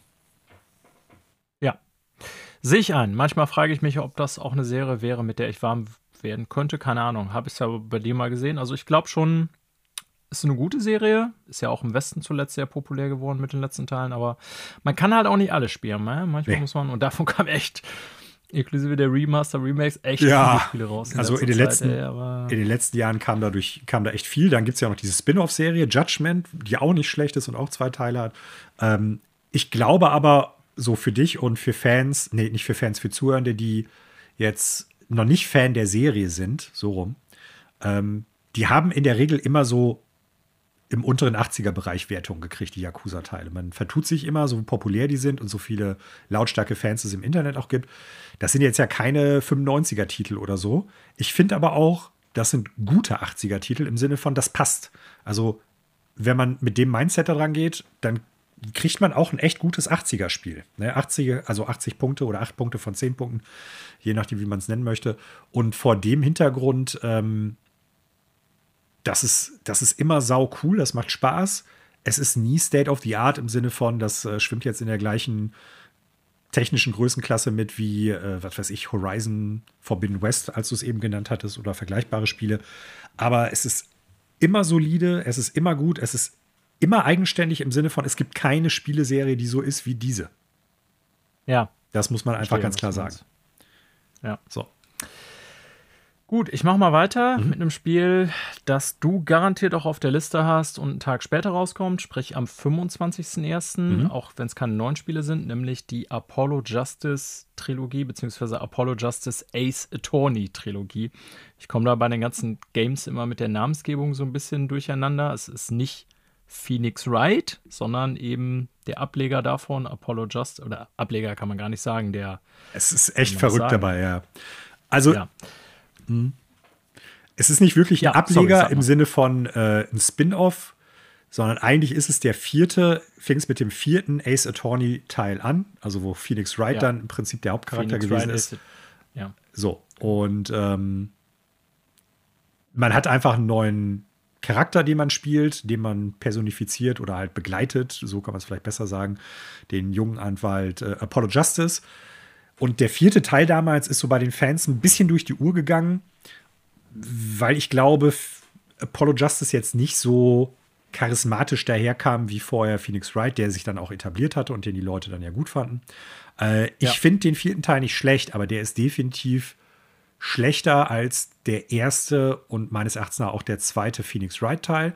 Ich finde ihn aber, und das ist jetzt eine Meinung, mit der ich unter Fans da, glaube ich, alleine stehe, mindestens ebenbürtig zum dritten Teil. Äh, leider muss man aber sagen, dass diese Trilogie, Apollo Justice, es gab ja auch schon die Phoenix Wright-Trilogie als äh, separaten Release, die schlechtere der beiden Trilogien ist, weil Teil 4 gut ist, Teil 5 finde ich persönlich richtig gut, der wird aber von vielen Fans gehasst. Und Teil 6, der wiederum von vielen Fans geliebt wird, den fand ich so schlecht, dass ich ihn niemals durchgespielt habe. So, muss ich dazu sagen. Ne? Also, äh. man kriegt viel Spiel für wenig Geld, weil drei Spiele und die ersten beiden sind auch echt gut bis sehr gut. Der dritte Teil, weiß ich nicht, der geht ein bisschen am Ziel und am Flair der Serie meines Erachtens nach vorbei. Aber auch da, ähm, interessante Mordgeschichten, die man auflösen muss, wo man dann die Verteidigung von äh, vermeintlichen Übeltätern dann übernimmt, die sich bis auf ein paar Ausnahmen dann eigentlich immer als unschuldig herausstellen.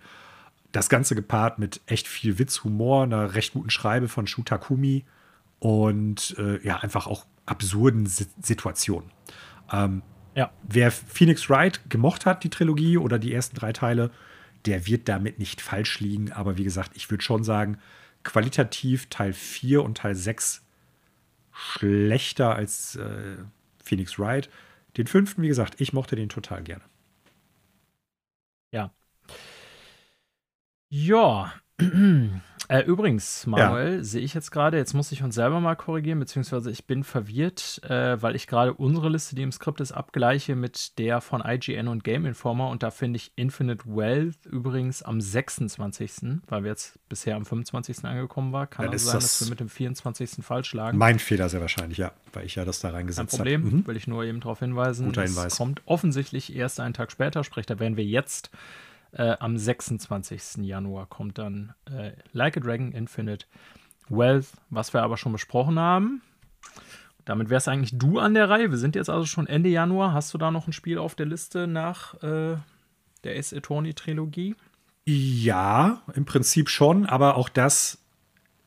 Ich, Werden ich will nicht spielen. Vermutlich nicht. Wobei ich echt Interesse nee. habe aufgrund der Technik, aufgrund der Story-Modus und wir reden von Tekken 8 was, wenn meine Liste stimmt und ich mich da jetzt nicht auch wieder verhauen habe, am 26.01. erscheint für die PlayStation 5, Series X und S-Konsolen und dem PC, nicht für die Switch. Und äh, ich weiß nicht, ob du dir ein paar Videos angeguckt hast, aber technisch sieht das schon echt super fett aus. Ich bin zumindest echt gespannt, weil, also, ich bin bei Fighting Games lange raus, äh, schon im Grunde überlegen, was war das letzte, was ich wirklich zum Release und online gespielt habe? Killer Instinct wahrscheinlich auf N64 oder so. ja, tatsächlich. Ne? Also mhm. damals war eine andere Zeit, aber können sich junge Menschen heute nicht mehr so vorstellen und daran erinnern. Aber Street Fighter ist nach wie vor eine Riesenserie, will ich gar nicht drum zureden. Aber ähm, als Super Street Fighter 2 damals aus dem, auf den Markt kam, haben wir ja schon mehrmals hier drüber gesprochen und Manuel und ich noch jung waren, da war das auf Super Nintendo ein so großes Event, dass das jeder, den ich kannte, irgendwie gespielt habe. Und das ist ja heute definitiv vorbei, würde ich sagen, bei ja. Fighting Games. Das ist schon eher eine Fan-Nische, will ich jetzt gar nicht sagen, aber ja, halt was so speziell bestimmte Liebhaber halt spielen. Und Tekken habe ich tatsächlich, weil ich auch bei PlayStation erst spät eingestiegen bin. Also natürlich habe ich mal einen Tekken irgendwie gespielt und auch gesehen und so damals bei Freunden, die hatten ja fast alle eine Playstation. Aber ich war nie äh, im Gegensatz zu Street Fighter bei irgendeinem Tekken-Teil mal wirklich involviert.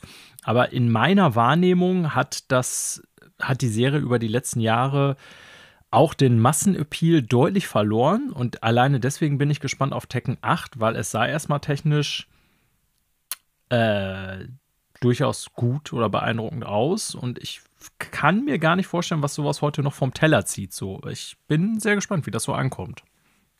Ich meine, die Fighting Game Spiele, das Genre hat ja doch durchaus seit Street Fighter 4 nochmal wieder angezogen. Das war ja, ich will nicht sagen tot, die Nische, die du eben schon angesprochen hast, gab es ja immer an Fans, an Leuten, die das durchgängig gezockt haben. Ähm, so gerade auch im kompetitiven Bereich. Aber seit Street Fighter 4 war es ja wieder sehr, sehr stark im Kommen. Dann kam ja auch Mortal Kombat, ich weiß gar nicht mehr, 9 war das, glaube ich, was auch ein ziemlicher Erfolg gewesen ist. Und äh, ja, mittlerweile ist das ja durchaus wieder total etabliert. Und um nochmal in Relation zu stellen, wie erfolgreich Street Fighter war, als Spiel an sich und nicht nur als einfaches äh, Spiel innerhalb des Fighting Game Genres. Das ist eins der meistverkauften Spiele auf der Konsole, auf der es rausgekommen ist, auf dem Super Nintendo gewesen, bei weitem. Ne? Und äh, ich glaube, nur einige Nintendo-Titel liegen da noch drüber, wenn ich das richtig auf dem Schirm habe. Mag sein. So. Also kann ich mir gut vorstellen, ne? weil und das hat, wie gesagt, damals von meinen Kumpels jeder ja, gespielt. Ne? Das ist ja. ja auch so. Und äh, das blieb auch eine ganze Zeit lang. Tekken war halt eine der PlayStation 1 Showcase-Serien. Eine der ja, erfolgreichsten schon, genau. Spieleserien ja. auch da. Ne? Tekken 2 und 3 waren Riesenerfolge auch. Ich kenne die Verkaufszahlen jetzt nicht, aber das war ein Genre, was halt wirklich Mainstream gewesen ist. Und ich kann mich auch noch an Tekken 2 und 3 erinnern. Äh, das hat auch einfach Spaß gemacht. Und ich war jetzt nie der allergrößte Fighting Game-Fan. So. Dann ist das Ganze, da hast du recht, dann ein bisschen in der Versenkung verschwunden. Jetzt gerade mit Street Fighter seit zehn Jahren oder ich weiß jetzt nicht mehr genau. Ja, ein bisschen länger ist ja schon her. 10, 15 Jahren ist das ganze Genre jetzt wieder etabliert. Wir haben Mortal Kombat, wir haben äh, Street Fighter, wir haben äh, Killer Instinct zurück, äh, Guilty Gear. Das sind alles Marken, die in der Fighting Game Community auf jeden Fall sehr angesagt sind und die natürlich aber auch durchaus Leuten, die das Genre jetzt nicht religiös betreiben oder so wie wir da fast gar nichts mit zu tun haben, die die Leute kennen. Und ich würde mal sagen, Tekken gehört immer noch dazu. Und gerade nach dem, was ich bisher gesehen habe, glaube ich, steht uns da ein echt gutes Spiel ins Haus. Ob ich das jetzt wirklich direkt spielen werde, ich habe gleiches zu Street Fighter 6 gesagt. Ich glaube, ich habe es auch irgendwie zu Mortal Kombat 1 gesagt. Ich würde es gerne spielen, aber ich vermute, meine Zeit lässt es gar nicht zu, dass ich sage, das spiele ich jetzt lieber als andere Spiele. Ja. Also, Punkt. Äh, in einer Welt, in der ich viel mehr Zeit hätte und in der vor allen Dingen weniger Spiele rauskämen würden, die mich interessieren, würde ich solche Spiele auch mal äh, anspielen oder ja. dem eine Chance geben, aber nee nicht äh, heutzutage. Ja, das war es zumindest für mich für den Januar. Ich mhm. glaube, du hast auch nichts Relevantes mehr, oder? Nö. Dann, wie immer noch, äh, was werden wir spielen? Das ist jetzt im Januar überschaubar, weil tatsächlich so super viele Games sind es nicht und im Grunde haben wir das jetzt schon alle mitgemacht. Also, ich nehme das mal eben ganz schnell bei mir vorweg. Äh, bei mir ich habe davon eins vorbestellt, das werde ich auch spielen, Last of Us Remaster. Ob ganz oder nicht, weiß ich gar nicht, keine Ahnung, aber ansonsten wird der Januar tatsächlich für mich Nachholmonat, was auch tatsächlich überhaupt nicht schlimm ist, sondern ich sogar äh, angesichts der äh, Backlog-Situation des letzten Jahres ganz äh, angenehm empfinde. Mhm. Ja. Bei mir sieht es, ja. wie ich gerade schon gesagt habe, zwei Spiele habe ich vorbestellt. Prince genau. of Persia The Lost Crown und Another Code Recollection auf jeden Fall. Äh, Like a Dragon Infinite Wealth und Apollo Justice Trilogie beziehungsweise Tekken 8 habe ich Interesse dran. von den drei Spielen, wenn ich dann noch Zeit habe im Januar, äh, dann wäre es Like a Dragon, Apollo Justice vielleicht für die Sammlung und äh, Tekken 8. Ja. Wie gesagt, ich habe da wo Bock irgendwie drauf, aber im Vergleich zu äh, Like a Dragon, dann wird es eher das Spiel werden, ja. Ja, also Januar startet ja traditionell auch immer ein bisschen lahm, logischerweise nach dem Weihnachtsgeschäft, aber nichtsdestotrotz können wir, glaube ich, sagen, hier sind ja einige ja. Äh, dicke Titel dabei, die äh, man durchaus erwähnen sollte. Ja, dann gehen wir mal in den Februar und äh, der Februar ist wie jetzt schon so die letzten zwei, drei Jahre in meiner Erinnerung. Früher war das eigentlich auch traditionell oft ein ganz lahmer Monat. Mittlerweile haben wir eigentlich so die mindestens die letzten zwei Jahre immer durchaus echt Kracher-Games, auch große Games dabei gehabt. Und ob die jetzt alle Kracher werden, weiß ich noch nicht, aber der Februar ist ganz schön packt, muss ich sagen, 2024. Mhm. Ich würde mal einfach am 1. Februar direkt anfangen, auch wenn ich nicht glaube, dass für mich ein Spiel ist, auf das, also was ich viel spielen werde, aber ich glaube schon, dass es ein Spiel sein könnte, was in einer gewissen Community einen großen Anklang findet, nämlich Grand Blue Fantasy. Äh, Grand Blue Fantasy Relink heißt es, glaube ich, eigentlich, ne? Ähm, was, jetzt muss ich noch mal eben schauen, auf PlayStation, PC erscheint, wenn ich das richtig sehe. Genau, PS4, PS5 und PC. Äh, ja, auch schon lange in Entwicklung ist, wenn ich das richtig in Erinnerung habe. Und also wie gesagt, ich werde es auf gar keinen Fall spielen. Ähm, aber ich könnte mir schon vorstellen, dass, weil solche Games ja ja, also ich will jetzt nicht alle in einen Sack packen, die verschiedenen Gacha und Manga und Anime-Games und so, aber Spiele dieser Art äh, aus Japan haben ja die letzten Jahre vermehrt Anklang gefunden und ich könnte mir auch vorstellen, dass äh, Psy Games hier etwas im Petto hat, was die Videospielewelt interessieren könnte. Ja, ich kann mit der Serie tatsächlich gar nichts anfangen. Gibt es ja auch schon ein bisschen länger die äh, Spieleserie und ist mittlerweile ja genau. ein riesen Franchise geworden, auch mit Film- oder Serienadaptionen, Mangas, glaube ich. Also ja, ich glaube, das wird auf jeden Fall ein Spiel sein, was Fans finden wird.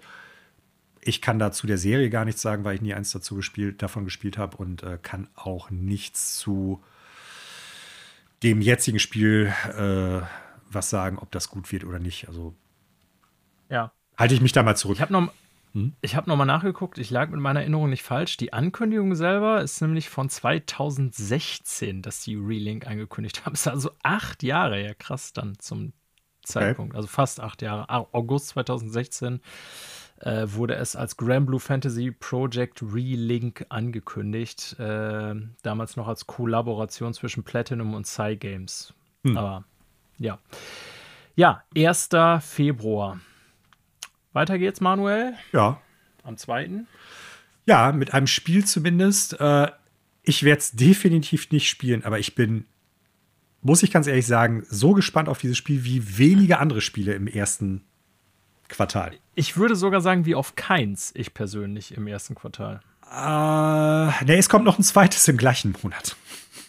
Auf okay. das bin ich fast. Ah ja, oh, das hatte ich fast vergessen. Ja. Das Basti-Spiel. Ja, ah, ja genau. Ja. Also, äh, es geht um Suicide Squad Kill the Justice League. Ähm, ein Spiel, was seit, ich weiß jetzt nicht mehr, mindestens seit dem, äh, wie heißt es nochmal? Ark 2015 Batman Arkham, Arkham Knight, raus, ne? rausgekommen ist, in Entwicklung war, sehr wahrscheinlich schon einen Tacken vorher, weil es ja immer eine Präproduktion geht, wo dann geguckt wird, was entwickelt wir als nächstes. Also fast neun Jahre dann in Entwicklung gewesen ist das Spiel wurde gezeigt, es wurde im Internet meistenteils zerrissen, meines Erachtens nach von dem, was ich gesehen habe. Ich habe es ja nicht gespielt, zu Recht. Es wird ein Games as Service Game werden.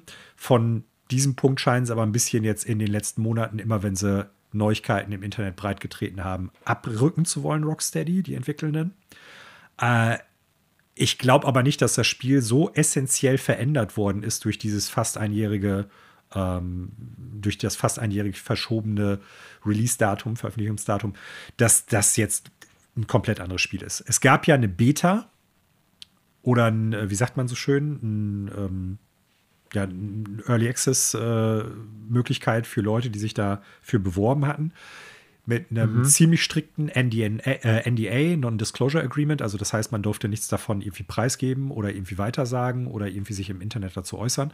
Es ist auch wenig davon, ich sag mal, publik geworden im weitesten Sinne, was erstmal nichts, behaupt, äh, nichts bedeuten muss, kann aber bedeuten, dass die Leute entweder sagen, er ist mega geil und alle liegen da falsch, die das jetzt so einschätzen, dass es ein totaler, totales Desaster wird.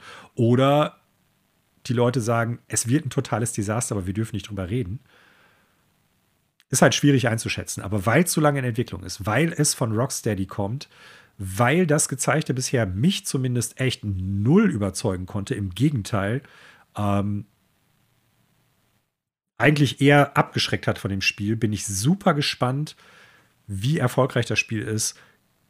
An den Kassen, aber auch bei den Leuten, die es dann halt rezensieren. Und äh, ich will da nicht den Teufel an die Wand malen, aber ich glaube, das könnte halt so ein, wie sagt man, so ein Make-or-Break-Moment für Rocksteady werden. Im Sinne von, wenn das floppt, als Games as Service Game, als Verkaufsschlager, weiß ich nicht, ob wir dann noch ein weiteres Rocksteady-Game sehen.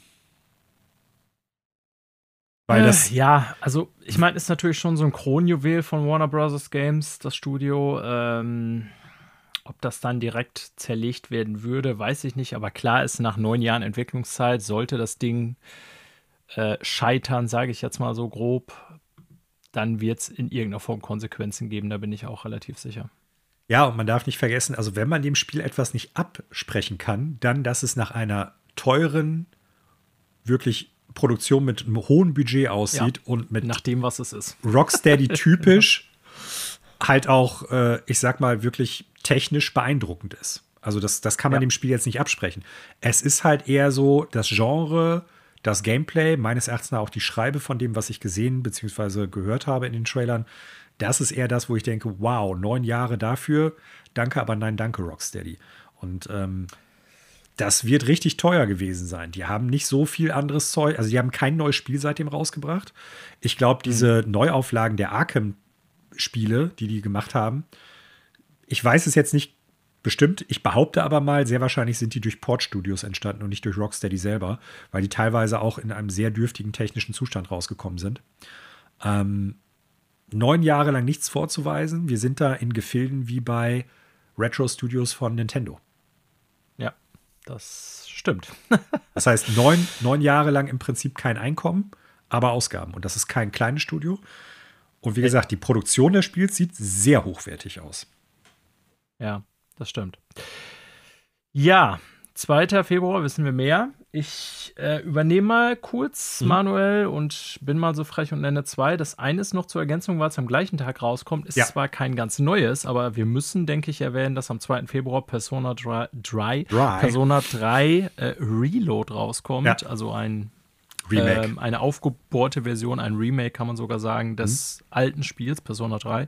Also man bekommt eine bekannte, äh, nämlich Persona 3, aber ähm, da es eben ein Remake ist und auch schick aussieht, so muss man es natürlich erwähnen. Und es, weil die Persona-Serie mittlerweile ja einfach im Westen auch groß ist, wird es ja. auch äh, seine Abnehmer finden am 2. Februar, da bin ich ganz sicher. Ja, also für mich kommt es auch in Frage und wenn ich es mir nur im Prinzip jetzt in die Sammlung stelle, gekauft wird, so oder so. Ähm, ich bin mal gespannt spannend. Das ist jetzt kein Gedanke von mir. Das hatte ich, nehme ich aber jetzt mal aus so Diskussionen aus dem Internet mit rein, so für die Zuhörenden als Gedankenanstoß. Ähm, es gibt bei Persona 3 ja so diesen Aspekt, dass die sich, um in diese Parallelwelt quasi so zu kommen und die Personas nutzen zu können und äh, gegen die bösen Machenschaften im Prinzip dann was machen zu können, äh, mehr oder weniger so ein so eine pistolenartiges Gerät an den Kopf halten und abdrücken müssen. Und mhm. äh, ich sag mal, heutzutage ist man natürlich bei bestimmten Themen, wie zum Beispiel dann halt so Themen, die so die Tangenten zu Suizidalität oder so schneiden oder sensibler. bringen. Etwas sensibler. Und da bin ich mal gespannt, wie das auf der einen Seite aufgenommen wird. Ob man dann sagt, ja gut, das ist halt im Originalspiel so drin. Oder ob sie es komplett verändert haben. Das weiß ich nämlich ehrlich gesagt noch gar nicht. Da bin ich mal gespannt, wie sie damit umgehen. Ja. Ja, also für mich nicht. Ich hatte immer mal wieder damit geliebäugelt, Persona 5 anzufangen. Ist ja so ein hochgelobter Teil irgendwie und ich glaube, da gibt es auch was, was mir gefallen würde, aber boah, so ein 100-Stunden-Spiel. Ja. ja. keine Ahnung. Ähm, Wenn es okay ist, Manuel, würde ich mal übernehmen. Ich glaube, du bist Februar. genau, du bist auch der, der am nächsten was hat. Mhm. Ja, genau.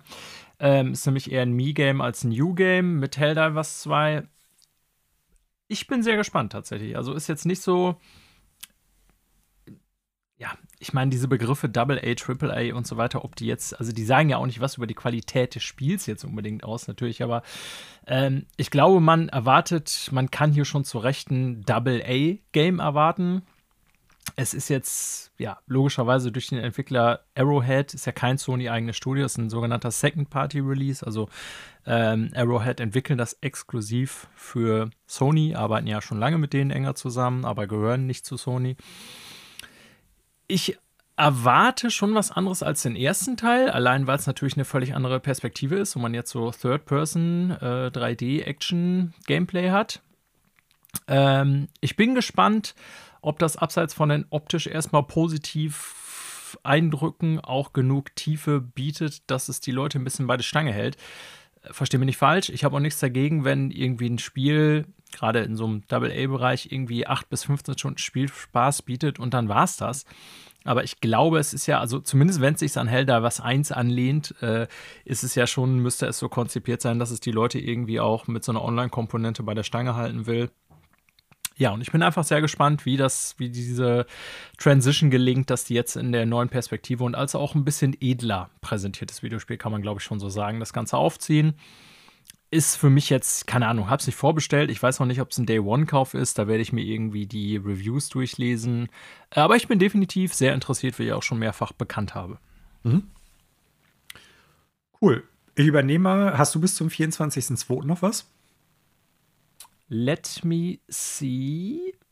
Äh, ah, ich sehe gerade. 24. Ja, da springst du, ich wollte gerade sagen, da springst du da, sehr weit. Da haben wir ja noch einiges dazwischen. Nee, pass auf, ich glaube, ich muss das nochmal eben checken. Ich glaube, dass mir da in der Liste ein äh, Tippfehler unterlaufen ist. Ähm, wann ist denn dein nächstes Spiel, während ich das mal eben nachgucke? Am 13. Also springst du vom 14. Ja, auf den 13. zurück oder bin ich jetzt Nein, nein, äh, Helldivers kommt am 8. raus. Ich Ach so, glaub, ja, dann gerade auf dem falschen Fahrplan. Nee, dann bin ich ja. ich bin schon weiter, weil ich jetzt hier eine andere Reihe schon geguckt hatte. Dann sag doch du zuerst und ich gucke mal eben wegen dem Spiel hier nach, weil ich glaube, ich liege da falsch.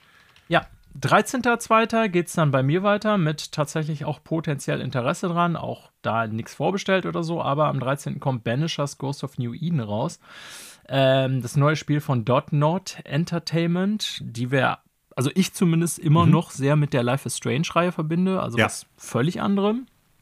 Ähm, aber ja, mit so einem Third-Person-Action-RPG, äh, Banisher Ghost New Eden Trailer könnt ihr euch ja gerne angucken. Haben sie natürlich auch hier mal jetzt ein völlig anderes Genre und auch ein völlig anderes Setting, weil es ja viel düsterer wirkt.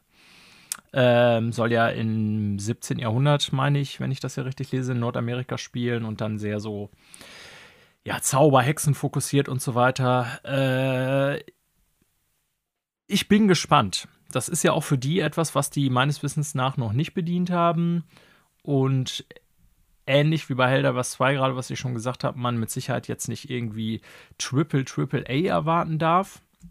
Aber ich bin trotzdem gespannt, äh, was die dann aus dem Spiel gemacht haben und ob denen das gelingt, sowas mal völlig anderes zu machen. Mhm. Ähm, ja, Bock drauf. Also im Sinne von, ich bin gespannt, was da so raus wird. Wenn das jetzt irgendwie natürlich, ja, total crapoid wird, dann weiß ich, werde ich es nicht kaufen, aber äh, also wenn es irgendwie, keine Ahnung, 60er, 70er Wertung kriegt, meine ich jetzt damit und das sind ja auch nicht unbedingt schlechte Spiele. Aber wenn jetzt die Wertung irgendwie im deutlichen 80er-Bereich oder höher liegen, könnte ich mir gut vorstellen, dass das so ein spontan Kauf zum Tag der Erscheinung wird. Mhm. Also ich fand, das sah auch bisher echt ganz gut aus, aber irgendwie hat es mich auch ein bisschen kalt gelassen. Ich denke aber, dass das mal ganz Könnte interessant wird. Ich, ich, fand nicht, dass es generisch aussah, sondern irgendwie so der, der zündende Funke ist bei mir nicht übergesprungen. So. Und ähm, okay. Ich, ja, ich würde schon sagen, dass das technisch auch relativ gut aussah. Ich weiß jetzt nicht, wie groß Donut mittlerweile sind, aber wenn ich so an die anderen Spiele denke, die ich mit denen assoziiere, dann denke ich nicht erstmal an äh, technische Finesse oder irgendwie. Nee, das stimmt. Das so, ne? Das ist ja auch nicht unbedingt ja. das, wofür sie dann gelobt worden sind, sondern eher so diese Schreibe, Charakterisierung und so, die mich persönlich jetzt auch nicht immer abgeholt hat. Im Gegenteil, aber äh, warum nicht? Mal so ein bisschen was anderes machen, vielleicht nach einem anderen Genre gucken, einem anderen Setting. Das, ich, ich finde das immer gut, wenn Studios das machen und nicht immer nur das Gleiche. Ja. Korrekt. Ja, das ist der 13.2. Dann wird es danach wahrscheinlich bei dir weitergehen. Genau, 14. Ich habe ja eben schon fälschlicherweise den 24. genannt. Äh, ich habe mich da mit der 2 und der 1 vertippt bei dem Eintrag. Äh, Tomb Raider 1 bis 3 Remastered wird nicht sein, was ich direkt mir hole. Ich hoffe, dass das ein gutes Port, ein guter Port wird. Ähm, das, was ich bisher gesehen habe, lässt hoffen. Ja, ich glaube, wenn die die Steuerung anziehen, wenn das Ganze flüssig und äh, rund läuft, man kann ja auch dann die Grafikstile umschalten, so das klassische, äh, den klassischen Look und dann den aufpolierten neuen Look. Warum nicht? So, ne? Und ich bin mir, ja. lieber Connor, wenn du das jetzt hörst, Grüße gehen natürlich an dich raus als äh, Freunde fürs Extraleben, Gast, Schrägstrich, Mitglied.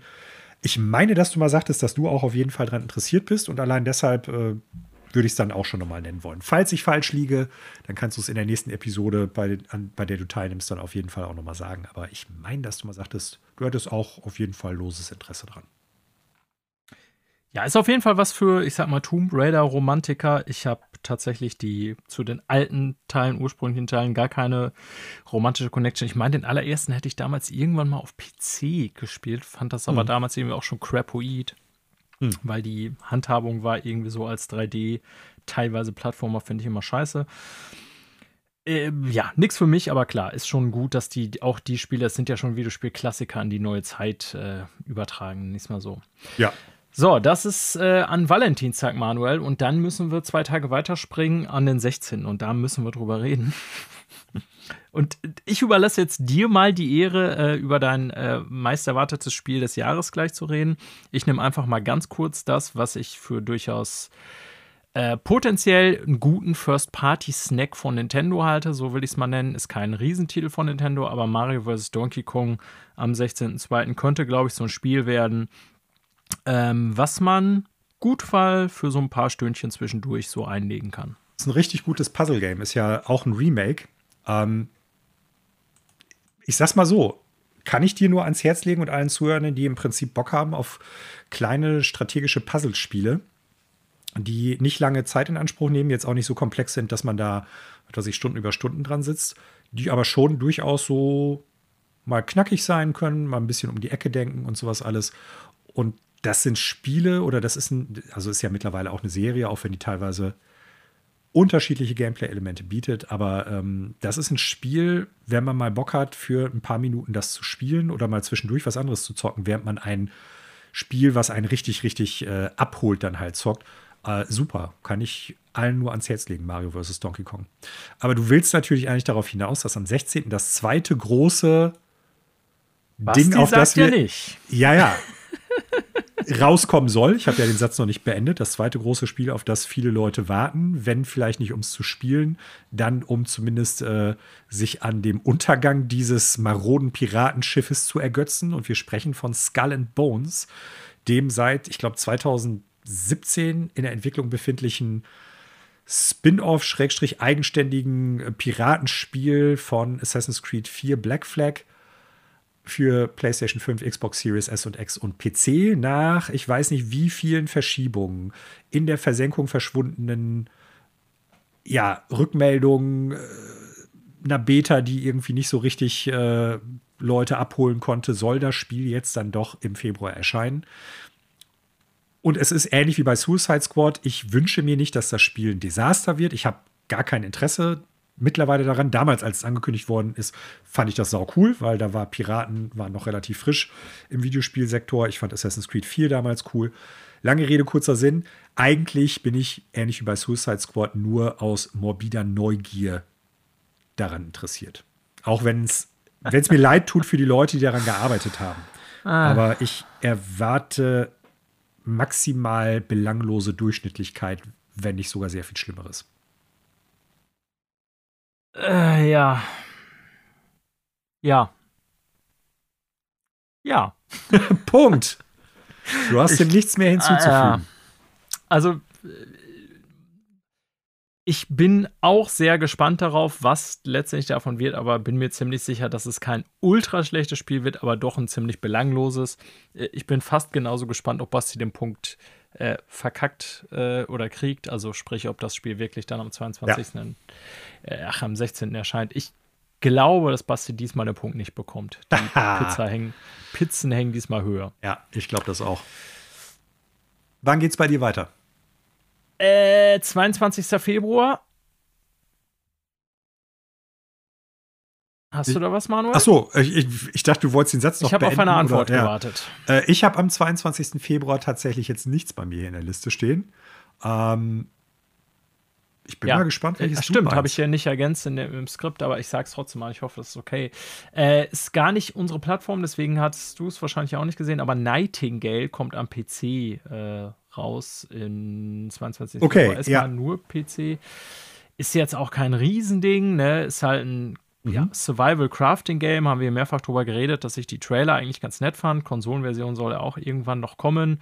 Ich weiß auch gar nicht, ob es irgendwie jetzt so als Crafting oder Survival Game irgendwie wirklich was für mich wird. Aber ja, du fandest den Trailer Spiel, wo ich gut. da mal Genau, ich fand den Trailer ganz gut und ich äh, werde zumindest mal drauf schauen, wie die Wertungen sind. Ob es dann, wenn es auf Konsole kommt, für mich ansatzweise interessant ist, mhm. kann ich noch gar nicht sagen, weil wie gesagt, Survival Crafting Games, ich habe zwar letztens Lego Fortnite ausprobiert für ein paar Stunden, aber nichtsdestotrotz eigentlich nicht mein Bier, da muss ich ganz ehrlich sein. Naja, aber ähnlich wie bei Roguelikes und Roguelites Manchmal es braucht die es, Ausnahmen. Genau, manchmal gibt es ein ja. Spiel oder zwei Spiele, die dann die Ausnahme sind und die einen entweder auf den Geschmack bringen oder wo man zumindest sagen kann, ey, ist cool, hat mir Spaß gemacht. Vielleicht ist es dann ja Nightingale für dich. Ähm, bei mir geht es dann mehr oder weniger am 27. weiter, wobei ich das sehr wahrscheinlich nicht direkt spielen werde. Ähm, Wrath Aeon of Ruin von äh, 3D Realms. Und zwar ist es auf äh, ein First-Person-Shooter, beziehungsweise First-Person, ja, ja, doch, Shooter muss man schon sagen. Ein First-Person-Shooter auf der Quake-Engine. Und das erinnert natürlich an sowas wie Quake oder Doom, aber auch eben an sowas wie Hexen oder äh, Blood oder so. Ähm, ich könnte mir vorstellen, dass das halt für die Leute, die diese, heute sagt man dazu, Boomer-Shooter, also ich sage mal, diese Retro-Shooter von damals in, neuem, in Neuauflage beziehungsweise als neue Spiele interessiert sind, dass das durchaus eins ist, was man da vielleicht im Blick behalten könnte. Ja. Punkt, glaube ich auch. Jo. Ein Tag später wird es für mich interessant. Da kommen für sogar zwei Titel raus, die ich interessant finde. Ja, für mich einer. Aber du äh, stellst ja. vor. Äh, ja, dann nehme ich mal den anderen, weil ich bin mir ziemlich sicher, dass du äh, Dark Forces auf der Liste haben wirst. Aber ja. äh, Brothers Tale of Two Sons, äh, das heißt es Remake oder Remaster? Jetzt muss ich noch mal eben gucken hier. Äh, Remaster. Nee, Remake. Remake. genau falsch rum. Dark Forces wird als Remaster tituliert, ja. Äh, Brothers Tale of Two Sons als Remake. Ähm, ich habe das damals mal gespielt, kann mich aber gar nicht mehr erinnern, ob durch oder nicht. Auf PS3 war das, meine ich, ne? Ähm, wohl, ja ja, Pff, auch das jetzt irgendwie nicht Tag 1 vorbestellen oder so, aber dass das in zeitgemäßer Form rauskommt, das hat ja damals so eine crazy Dual-Analog-Steuerung mit beiden Charakteren quasi gleichzeitig steuern, äh, bin ich durchaus gespannt drauf. Punkt. Ja. Äh, Dark Forces tatsächlich äh, habe ich vorbestellt. Kommt für PlayStation 5, 4 Xbox Series Konsolen, die Xbox One, Switch und PC raus. 28.02. Night Dive stecken dahinter, die für deren Konversion, für deren Remaster alter klassischer 3D-Spiele natürlich jetzt mittlerweile äh, geliebt und gelobt werden, auch zu Recht. Und ich glaube, da erwartet uns eine richtig gute Portierung. Ich fand das Originalspiel damals super cool und ähm, ja, ist eines der wenigen Star Wars-Produkte, mit denen ich heutzutage noch was anfangen kann. So, ich habe da Bock drauf.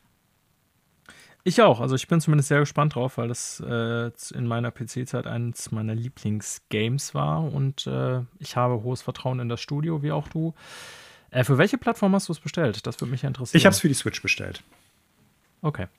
Ja, also ist halt die Frage. Also ich glaube nicht, dass es jetzt hohe Anforderungen an Performance äh, hat, aber ich glaube, ich glaube, das wird gut auf der Switch laufen. Es wäre natürlich ja. schön, wenn es ähnlich wie bei äh, Quake 2 jetzt so wäre, dass die dann auf den etwas leistungsstärkeren Konsolen, zum Beispiel auf der Xbox Series X oder auf der PlayStation 5, dann auch so einen abgefahrenen Kram wie 120 Hertz Modus und 4K-Auflösung oder so bieten.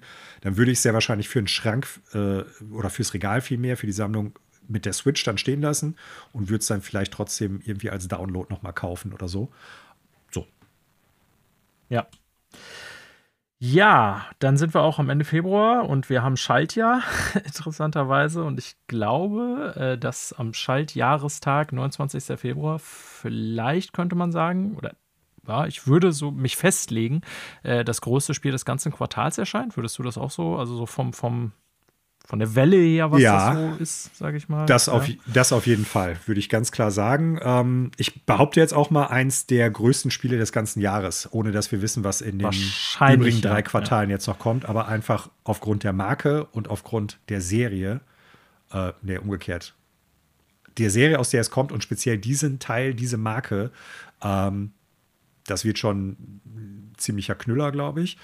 Wir sprechen am 29.02. über Final Fantasy VII Rebirth, den zweiten Teil des Remakes von Final Fantasy VII. Äh, ich fand den ersten Teil des Remakes mega gut, hat mir super gefallen. Ich habe richtig, richtig hart Bock auf Final Fantasy VII Rebirth. Ich bin super gespannt, wie sie es weiter angehen, weil jetzt eigentlich der Part kommen müsste im Original, wo man halt sehr viel offenere Areale hat, wo man frei umherreisen kann. Das Spiel soll sehr viel größer natürlich auch deshalb sein, hatten die Entwickelnden schon gesagt. Und ich finde, es sieht weiterhin richtig gut aus. Wir werden uns auf einen sauguten Soundtrack freuen können. Wir werden uns auf äh, hoffentlich echt auch einige neue Überraschungen freuen dürfen. Die Leute, die das Spiel schon gespielt haben, werden mit Sicherheit irgendwie was haben, was sie vorher noch nicht kannten, was vorher noch nicht drin war, wo vielleicht auch ein paar Plot-Elemente verändert werden, einfach um es frisch zu halten und Leute irgendwie zu überraschen. Ich äh, freue mich richtig, richtig hart auf den 29.02. und es ist ein, für mich ein Pflichtkauf. Hätte ich so erwartet. Und ich glaube, ich würde das richtig einordnen, dass du den ersten Teil von äh, Final Fantasy äh, 7, also Gott, diese Namensbezeichnung, Remake, dass du den auch besser fandst als 16, ne, insgesamt? Oh, das ist jetzt schwer. Habe ich noch nie drüber nachgedacht. Nicht, okay. Nee, ähm, Ja, ja und nein. Also es gibt ein paar, es gibt ein paar Aspekte, die ich, ja. die ich in 16 besser fand. Es gibt ein paar Aspekte, die ich in 7 besser fand. Was ich in 7 besser finde, ist so, dass, also bei dem Remake jetzt, das generelle Game, der generelle Gameplay-Flow ist ein anderer. Ähm, okay, ja, ja. Das ganze Ding ist auch wirkt überschaubarer als 16. Nicht, dass 16 das kürzere Spiel ist oder so, aber du hast bei 7 Remake hast du halt für jedes Areal, wo du bist, immer eine konkrete Einschätzung, wie viele Subquests gibt es da, wie viele Nebenquests kannst du machen. Du, das ist ja relativ linear, ähm, ist 16 jetzt auch von der Story her, aber du kannst bei, bei 16 hat man einfach das Gefühl, dass man viel mehr Füllermaterial dazwischen hat. Und das finde ich, hatte jetzt 7 Remake nicht. Das war da abwechslungsreicher. Äh, gleichzeitig ja. fand ich das Kampfsystem und gerade auch die Bosskämpfe in 16 besser. Wiederum andersherum äh, betrachtet, muss man sagen, 7 Remake hat halt äh, auch eine Party, um die du dich kümmerst. Ne? Und in 16 hast du vielleicht mal den Hund dabei, den du Anweisungen gibst. Ähm, ja, also deshalb kann ich gar nicht sagen, ich finde das eine besser oder schlechter. Es ist schon, auch wenn 16 klar auf 7 Remake aufbaut, was das äh, actionorientierte Kampfsystem befind, äh, betrifft. Aber es ist schwer zu vergleichen. So. Okay. Mhm. Ja, bei mir ist das Problem, ich habe den ersten Teil einfach nicht gespielt. Final Fantasy ist ja sowas, ich denke immer wieder drüber nach, komme aber nicht zu, weil ja, Zeit und so weiter. Ähm, und ich denke mal, bei dem Spiel müsste man tatsächlich das erste Remake äh, den ersten Teil zuerst spielen. Ich glaube nicht, dass das bis dahin geschehen wird. Äh, also, ich sag mal so, ich wäre da schon sehr dann interessiert, äh, prinzipiell, weil ich außer dir noch viele andere kenne, die äh, Remake richtig gut fanden. Und äh, meistens liegt dann so eine gewisse Anzahl von Freunden ja doch nicht daneben, wenn mehrere das sagen. Das Jahr, ähm, ich meine, 7, ich weiß nicht, wie es jetzt, also 7 Remake, ich weiß nicht, wie es bei 7 Rebirth sein wird, ist ja gar nicht so super lang. Also du kannst die, Haupt so? die Hauptstory kannst okay. du so in 30 Stunden, 35 Stunden durchpölen. ja, okay. Also ja, wir sprechen aber ein großes Spiel, ne? Aber genau, Final Fantasy, also ist jetzt kein so. 100 Stunden Persona Game oder so. Ja. Genau, ne? Und das ist halt so der Punkt. Und ich behaupte mal, dass jetzt der, der zweite Teil des Remakes jetzt nicht so viel anders sein wird, als dass du dann ein komplett anderes Spiel hast. Sprich, wenn dir 7 Remake nicht gefällt, wirst du 7 Rebirth lieben. Ich glaube, wenn du dann halt Remake gespielt hast, dann wirst du auch eine Einschätzung haben können, so passt mir das Gameplay, passt mir das Setting, die Präsentation, die ich schreibe und so weiter und so fort. Und dann wirst du auch wissen, ob du halt überhaupt wirklich Interesse an Rebirth haben wirst. So will ja. ich das einfach meinen. Klar. Ja, Fazit würde ich behaupten, Februar, der ziemlich packt ist. Ähm, mhm. Ob das jetzt alles gute Spiele werden, weiß ich nicht. Da sind ja echt paar sehr große Fragezeichen bei. Suicide Squad, Skull and Bones. Aber insgesamt finde ich schon eine sehr gute Mischung aus neuen Games, Remasters, Remakes, auf die ich echt Bock habe. Mhm. Äh, kleinere, größere Games. Also da ist eigentlich für fast alle was dabei, würde ich behaupten. Das, äh, der kann sich auf jeden Fall sehen lassen, der Monat. Ja, finde ich auch. März, weiter geht's. Da kommt nicht mehr ganz so viel. Ähm, also Für bei mir ja. zumindest. Ich, mhm. okay, dann hast du da definitiv mehr als ich. Ähm, vielleicht übernimmst du das erste Spiel mal auch einfach dann und dann sage ich dir, ob ich vorher was habe. Achter Dritter. Lass mich meine Liste checken. Nein, definitiv nicht. Dann übernimm du. Unicorn Overlord. Meine liegen mehr am Ende des Monats. Alle am Ende. Ja, Unicorn Overlord, äh, PlayStation 4, 5, Xbox Series SX und Switch. Äh, das nächste Spiel von Vanillaware. Äh, ah, schon ganz vergessen. So, die natürlich durch den handgemalten Grafikstil immer wunderschön aussehende Spiele haben. Gleichzeitig muss man sagen, durchaus kontroverse Charakterdesigns besessen haben. Ich hoffe, dass es in diesem Spiel etwas zurückgedreht worden ist oder nicht ganz so, ja, ähm, raunchy ist, würde man, glaube ich, sagen. Die Schreibe von 13 Sentinels hat mir richtig, richtig gut gefallen. Und äh, damals habe ich ja auch gesagt, in dem Jahr, wo es rausgekommen ist, hat es mich gewundert, dass das nicht sehr viel mehr positive äh, Resonanz erfahren Splash hat. hatte. Genau, mehr Einschlag hatte. Äh, deshalb erwarte ich oder hoffe ich, dass Unicorn Overlord in eine ähnliche Kerbe schlagen wird, weil es halt ein ähm, Tactics-RPG ist. Und wo du natürlich unglaublich viele Charaktere, Charakterentwicklung, aber auch Story-Momente und äh, Story-Entwicklung dann halt irgendwie einbauen kannst. Äh, da, ich, ich hoffe wirklich darauf, dass sie daran anknüpfen können und dass es eine ähnlich interessante und gut geschriebene Story wird. Mit Irrungen und Wendungen, Plot-Twists und interessanten Charakteren. Und dass das Gameplay zumindest solide genug ist, um das Ganze zu tragen.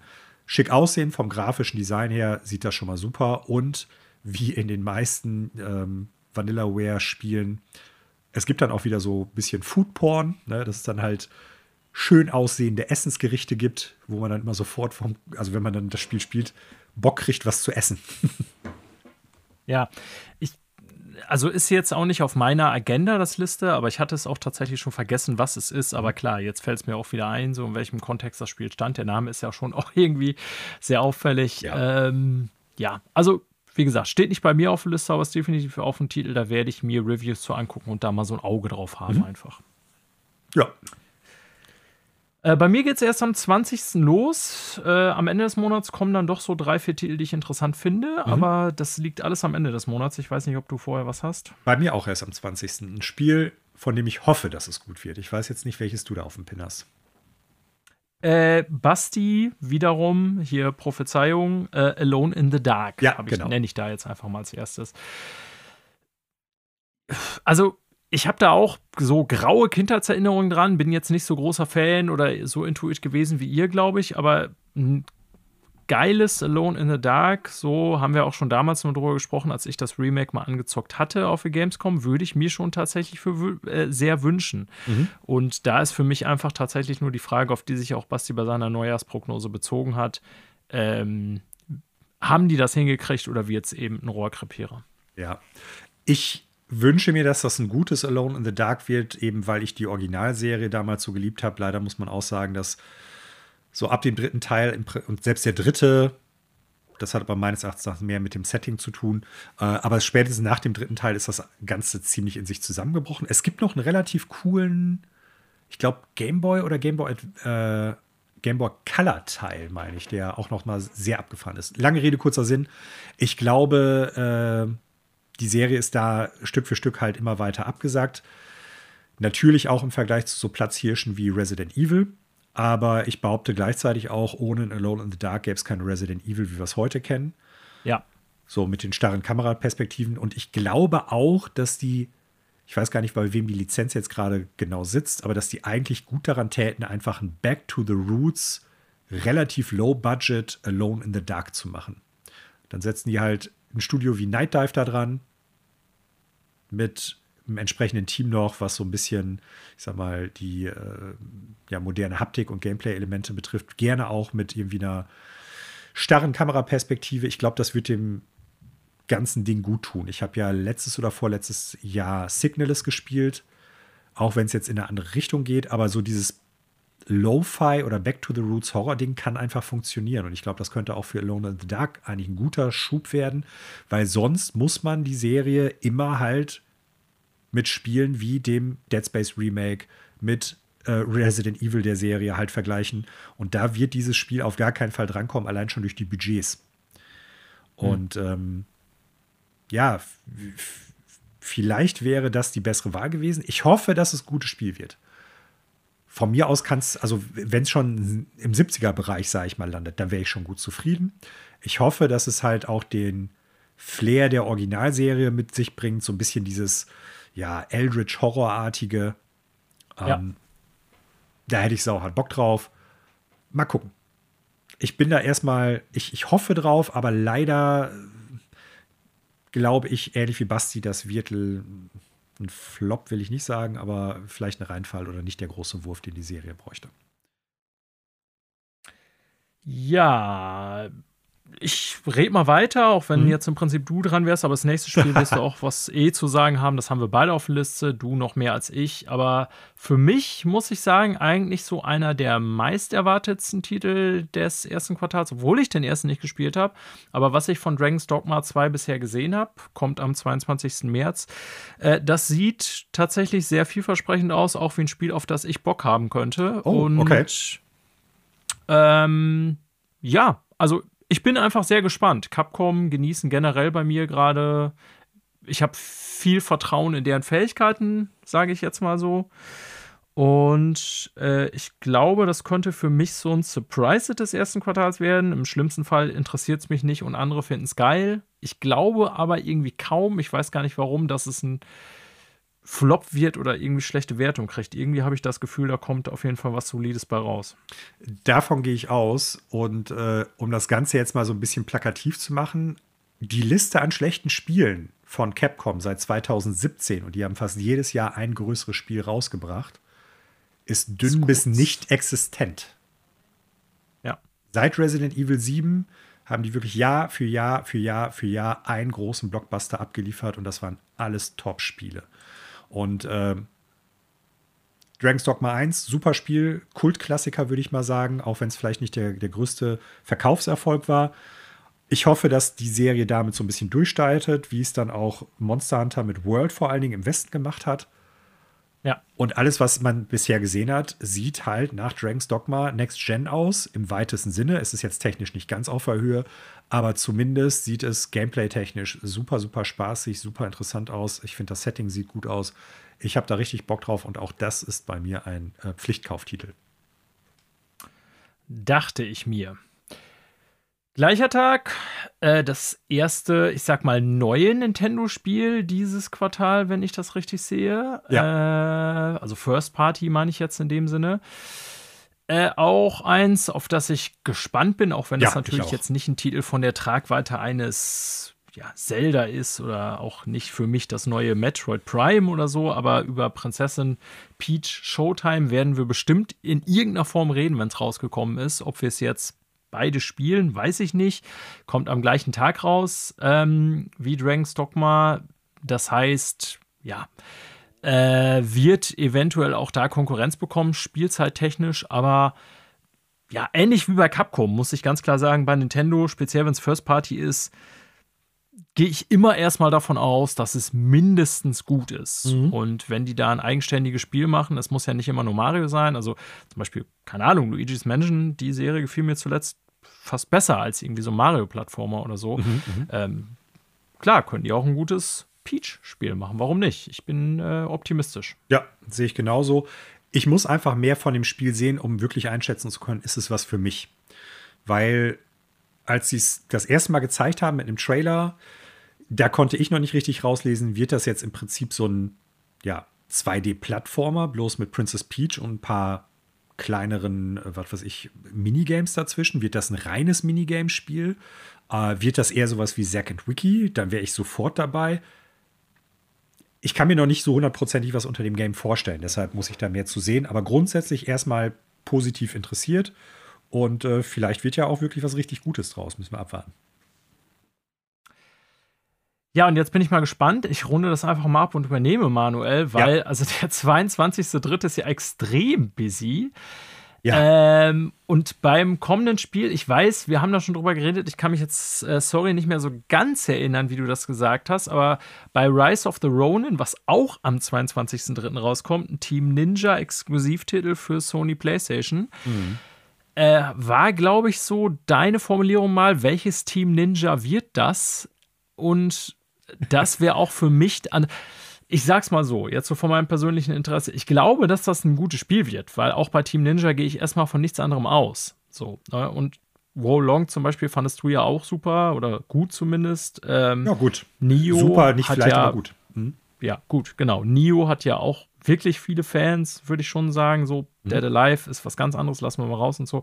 Sprich, die sind in der Lage, gute Games zu machen und ich gehe davon aus, dass das wird. Und gerade so dieses äh, Action, Roleplaying, Gameplay, das haben sie auch drauf. Für mich ist da einfach nur die Frage, also prinzipiell könnte das sogar ein Spiel sein, was für mich um die Spielzeit oder um die Gunst mit ähm, Dragon's Dogma 2 konkurriert. Aber mhm. wenn das so ein bretthartes Ding ist, sowas wie Neo oder so, dann bin ich raus, ziemlich sicher. Ja, prinzipiell hat das Spiel aber auch Potenzial, muss ich klar sagen. Ja, mir gefällt halt das Setting besonders gut weil es ja jetzt nicht irgendwie dieses Feudal-Japan direkt ist, wie es zum Beispiel Ghost of Tsushima macht, sondern eine sehr viel spätere Ära irgendwie abbildet. Ne? Also ich bin ja. mir jetzt nicht hundertprozentig sicher, aber ich glaube so irgendwie 18., 18., 19. Jahrhundert soll das ja, glaube ich, sein. So ähm, Japan öffnet sich so langsam so ein bisschen zum Westen hin. Der Westen äh, hat Einfluss auf Japan und äh, wie damit dann umgegangen wird, so dass da so ein neues Zeitalter unter Umständen anbricht. Ich weiß ja. nicht, ob das wirklich so ein knüppelhartes Spiel wird. Ich glaube, dass es durchaus fordernd sein könnte. Ähm, ich kann mich jetzt auch nicht daran erinnern, da jeweils was jetzt zu gelesen zu haben. Ich sehe eher das Problem gerade im Vergleich zu Dragon's Dogma. Ich glaube, Dragon's Dogma 2 wird vergleichsweise rund und flüssig und technisch gut laufen. Team Ninja, das ist nicht alles immer State of the Art. Also ich glaube, das wird technisch halt nicht so toll aussehen wie Dragon's Dogma 2. Ich glaube, dass das ein interessantes Spiel wird. Und das zweite Problem, das mögliche Problem bei Rise of the Ronin, und ich, ich interessiere mich für das Spiel, ich habe auch Bock drauf, aber warum das noch nicht ein, ein sicherer Kauf für mich ist, ist, das wird ein Open-World-Game.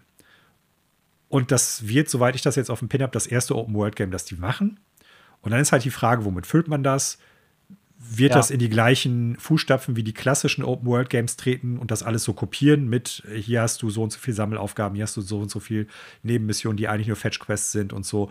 Ähm also man muss das irgendwie auch füllen können und da kann ich noch nicht einschätzen, wie gut die das hinkriegen. Und dann, ja. wie gut wird es technisch laufen. Setting gefällt mir. Die letzten äh, Team Ninja Games fand ich gut ich bin echt interessiert, aber äh, bin da halt auch vorsichtig, weil am gleichen Tag definitiv ein Spiel rauskommt, was ich ziemlich zu 100% kaufen bzw. spielen werde. Und äh, da wird dann Rise of, wird's Rise of the Ronin echt auch ein bisschen schwer haben. Da muss da schon echt ein richtiges Brett bei rumkommen. Ja. Also ja, damit sind wir auch, glaube ich, fast schon mal Abschluss. Also wenn ich mein Geld drauf wetten müsste, was ich jetzt speziell an diesem Tag spielen oder kaufen würde, wäre es wahrscheinlich Dragon's Dogma mhm. 2. Jetzt, äh, weiß ich nicht, vielleicht kann das anders aussehen, wenn die Wertungen raus sind. Vielleicht ist auch irgendein Secret Disaster dabei, was wir noch nicht sehen. Aber also prinzipiell nochmal, ne, also sowohl Capcom und Dragon's Dogma als auch Nintendo, Princess Peach oder Team Ninja, Rise of the Ronin, das sind alles Studios, die zuletzt ziemlich flawless waren oder zumindest gute Spiele gemacht haben. Ja. Äh, ich denke, das werden alles gute Spiele werden tatsächlich. Ich erwarte das auch. Ne? Und dann hast du halt nur die Frage, kaufst du das gute oder das eventuell sehr gute Spiel? Ja, ja. Äh, also ich denke so ein, zwei, ja, oder zumindest ein Game sollten wir Ende März noch erwarten oder erwähnen, nicht erwarten. Ich weiß nicht, ob du, auf, ob du das auf Reihe hast, wahrscheinlich nicht, aber ich denke, wir müssen am 26. März zumindest noch erwähnen, dass South Park Snow Day rauskommt. Ja und nein. Also ich bin mir da nicht ganz sicher. Klar, South Park ist immer noch eine Riesenmarke. Ich glaube aber, dass in jüngerer Zeit die Menschen mit South Park und Videospielen vor allen Dingen die äh, RPG-Serie Stick of Truth und äh, wie heißt das, wie ist der zweite Teil nochmal? Ja, ja, ist die Ubisoft-Teile. Ja, äh, ja nur Stick ein, of Truth und. Nur der eine Teil ist von Ubisoft, meine ich, äh, entwickelt worden. Ach so. Ähm, ja, wusste so. ich gar nicht. Mir fällt ja der, der Untertitel des zweiten Teils nicht ein, aber dann denken die eher daran. Und South Park Snow Day ist ja ein bisschen was anderes. Genau, es ist ja kein RPG, sondern genau. Multiplayer-Game. Und äh, da war es für mich dann, das hattest du damals ja, glaube ich, auch so gesagt, das Interesse auch automatisch erkaltet. Ja. Also ich bin jetzt echt kein riesen South Park-Fan. Ich kann da schon irgendwas mit anfangen und habe das wie irgendwie alle so äh, Anfang der Nuller, Ende der 90er, wann auch immer das losging, damals geguckt und irgendwie fand das auch witzig und so weiter. Über die Jahre hat sich das zwar schon abgenutzt, aber so eine gewisse Sympathie habe ich da durchaus für, aber ja, jetzt so in Kombination dessen, was das Spiel ist, was es sein will, offensichtlich. Ähm, ja, also ich glaube, für uns beide ist es nix, ne? weil es eben so ein, so ein, so ein Online-Shooter, äh, ja, nicht Game ist, aber online-kompetitives Game ist und äh, es sieht auch total komisch aus. Ich finde das Artwork, was sie da gewählt haben, sieht irgendwie total Nein. Banane aus, weil South Park lebt ja eigentlich davon, dass es eben diesen einheitlichen Look hat und das hat sie irgendwie hier nicht. Was die RPG-Spiele ja auch echt gut hingekriegt haben. Ja, die sehen aus wie die Serie, das fand ich auch geil. Ja. Stab der Wahrheit und äh, auf Deutsch spektakuläre Zerreißprobe genau. heißt es auf Deutsch. Ja. ja, ist nicht ganz so gut wie der englische Titel, aber egal. Ja, aber das war es für den März zumindest die Spiele, die wir auf dem Pin haben. Ja. Und auch das Quartal. Hm. Äh, ich meine, wir haben jetzt oft darüber geredet, dass 2023 wirklich, ja, unnormal gut war. So über alle Quartale hinweg, würde ich sogar behaupten. Mhm. Ähm, ich würde aber schon sagen, dass das erste Quartal 2024 sich auch tatsächlich nicht verstecken muss. Da Nein. ist viel Qualität bei. Ja, sehe ich genauso. Es sind echt viele Spiele dabei, von denen ich weiß, dass ich sie auf jeden Fall kaufen werde. Ziemlich viele Spiele, die ich auch spielen werde viele Spiele, von denen ich mir sehr viel verspreche, auch in dem Kontext. Und es bleiben trotzdem noch ein paar Spiele übrig, wo ich denke, das werden immer noch solide bis gute Spiele und an denen ich auch Interesse habe. Und äh, das ist kein schlechter Start in das Videospieljahr 2024. Das kann man nicht sagen. Definitiv nicht. Hm? Ich weiß, wir sind schon lange dabei, Manuel, aber ich würde gerne noch mal, weil das haben wir sonst traditionell gemacht und dann auch länger drüber geredet über die Spiele. Das müssen wir diesmal nicht machen, aber mhm. mir ist aufgefallen, als ich mal so über das Quartal hinweg geschaut habe, äh, vielleicht trügt mich meine Erinnerung auch, aber ich weiß nicht, wie es bei dir geht, weil ich mir im Kontext dessen, was so die Spiele sind, auf die ich mich dieses Jahr am meisten freue, äh, mhm. Gedanken gemacht habe. Ne? Und ähm, ich fand es überraschend, wie wenig wir nach dem ersten Quartal haben. Also Ging dir das auch so oder hast du das irgendwie mal so ja. festgestellt oder lag das nur an mir so an meiner Einschätzung? Nee, ich habe da tatsächlich auch drüber nachgedacht. Alle Spiele, die ich jetzt erstmal so in eine Top 3 zum Beispiel packen würde, der Spiele, auf die ich mich am meisten in dem Jahr freue, von denen wir wissen, dass sie in dem Jahr erscheinen, beziehungsweise auch ganz konkrete Veröffentlichungstermine haben, ähm, die liegen alle im ersten Quartal. Ja. Es gibt noch ein paar Spiele, Metroid Prime 4. Wir wissen nicht, ob es nächstes Jahr erscheint. Wir haben noch nichts genau, davon gesehen. Also, Sonst wäre ja. das sofort instant auf Platz 1. So, ne? Das ist, da gebe ich dir recht, das ist total irre. Ähm, bei Nintendo darf man nicht vergessen, es gibt ja schon, ja, ich sag mal, ziemlich plausible Gerüchte. Offiziell ist es ja immer noch nicht, aber ziemlich plausible Gerüchte, dass dieses Jahr die Switch 2 oder der Nachfolger erscheinen wird. Ja. Oder soll. Ähm, das heißt, dass die da jetzt im Endeffekt gucken, es wird, was das betrifft, noch mal ein bisschen, äh, ja, ein bisschen ja, gegeizt will ich nicht sagen, weil es kommt ja zum Beispiel auch noch das Paper Mario Remake raus von äh, genau. äh, ja, ja. Thousand Year Door.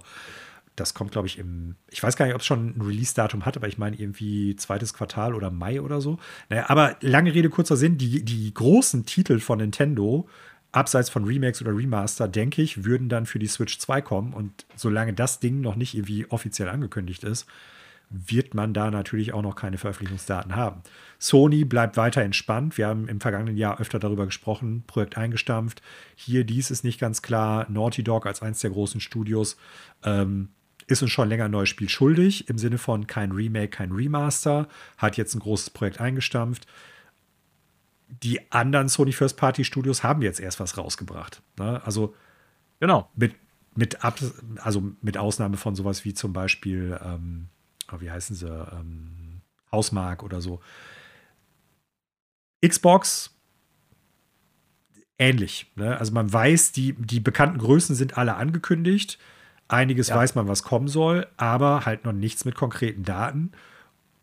Und selbst das, was die angekündigt haben für 2024, ähm, wie heißt es nochmal, Hellblade 2 und auch Avowed. Avowed, weiß ich, hat das schon 2024? Soll 2024, doch, okay. das hat einen 24-Tag, aber ist auch kein Datum, einfach nur 24. Okay. Das und da, kann erstmal alles und nichts heißen. Ne? Ja, und da bin ich erstmal ja. vorsichtig so, das ist für mich noch zu vage so ein bisschen.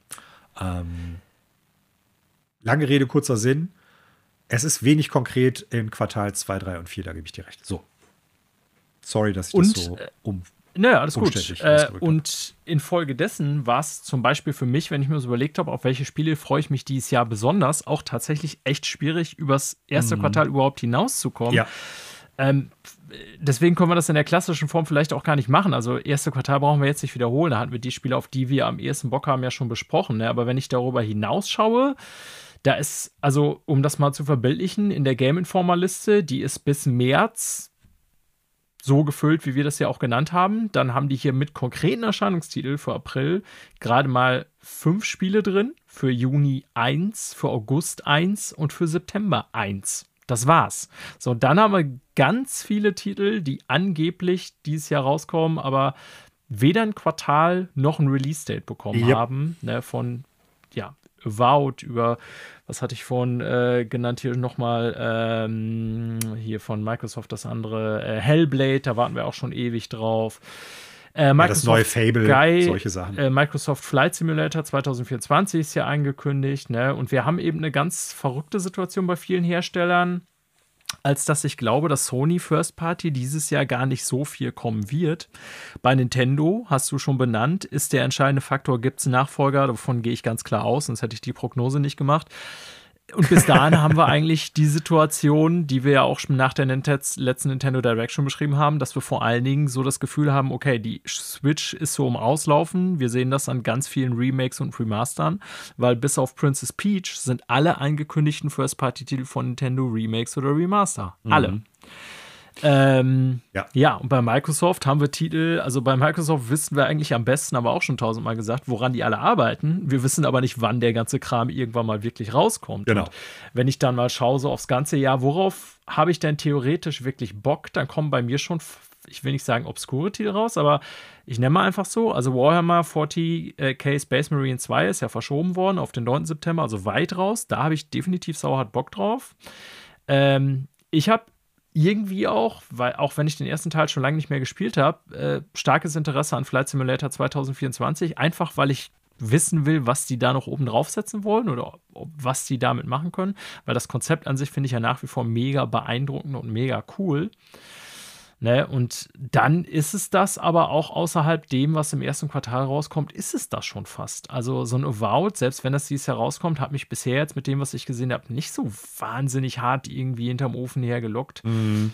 Dann wäre mein Interesse an Hellblade 2 fast noch stärker. Aber also wenn Nintendo oder Sony da nicht noch ein paar Ankündigungen machen. Ich weiß nicht, ob du es gesehen hast, Manuel. Hm, Sony hat ja, habe ich jetzt vorher nicht mit dir besprochen, aber die haben ja so ein äh, What to Expect from PlayStation in 2024 Trailer rausgehauen, so zwei Minuten. Habe ich noch gar nicht mitgekriegt. Dem, mhm. Ja, guck dir mal an, der ist nur zwei Minuten. Und in dem Trailer tauchen tatsächlich auch, und das würde dafür sprechen, dass viel Second Party bei Sony dieses Jahr ist und weniger First Party, äh, kommt zum Beispiel auch Silent Hill 2, das Remake drin vor, äh, was dann heißen würde, es soll dieses Jahr kommen. Äh, genauso wie äh, Metal Gear Solid Delta. Aber auch das so, ja, Also, wenn Silent Hill 2 cooles Remake wird, wäre geil, aber. Ja. ja. Hat beides noch kein konkretes Release-Datum, auch wenn ich den äh, Trailer, von dem du gesprochen hast, noch nicht gesehen habe. Deshalb, ich bin da vorsichtig, weil wir so oft schon die Situation hatten, ja, kommt garantiert an dem und dem Tag und äh, dann wurde es doch noch verschoben. Siehe Suicide Squad, über das wir eben gesprochen haben, nicht, dass ich mich darauf gefreut hätte, aber äh, es gibt teilweise dann auch echt noch mal lange Verschiebungen, ne? Und äh, ja. Stalker 2 soll dieses Jahr auch erscheinen, angeblich auch schon im ersten Stimmt, Quartal oder ewig, im zweiten, ne? ich bin mir jetzt nicht mehr ganz sicher. Äh, hätte ich auch Bock drauf. Aber auch da, solange ich noch kein konkretes Release-Datum habe, bin ich aktuell skeptisch, ob die Spiele dann wirklich auch in diesem Jahr erscheinen können. Ne? Und ich habe es ja. eben schon gesagt, Metroid Prime 4, wenn die jetzt da raushauen, ich sage jetzt mal, 1.6. könnt ihr das spielen, dann wäre es jetzt sofort instant auf Platz 1 meiner Liste. Und deshalb auch bei mir, die drei Spiele, auf die ich mich jetzt aktuell am meisten freue, sind im ersten Quartal tatsächlich. Ähm, weil ich bei dem anderen noch so ein bisschen skeptisch bin, erscheint es wirklich wie auch immer. Genau. So. Mhm macht unsere Quartalsvorschau umso relevanter, sprich äh, irgendwann im Laufe des Jahres müssen zwangsweise und auch schon vor der E3 ist ja tot, also vor der Summer Games Show muss äh, jeder der Hersteller eigentlich fürs zweite Quartal noch was benennen, denn wie gesagt, im zweiten Quartal habe ich hier, äh, wenn ich mal die Listen durchgucke, gerade mal so sechs confirmed Games. Das wird natürlich nicht die Realität sein. Äh, wird also spannend. Ich bin ganz sicher, wir werden irgendwie ähm, keine Ahnung, eine Sony State of Play im Februar oder sowas kriegen, Microsoft-Event in irgendeiner Form. Also das wird kommen, ja, kommen müssen, weil wir wissen fast gar nichts über den März hinaus. Das ist eine interessante mhm. Situation, die wir auch nicht so oft haben. Soll ich denn eben noch die drei Titel nennen, die mir so. Ach so, ja, äh, Entschuldigung, sag mal eben.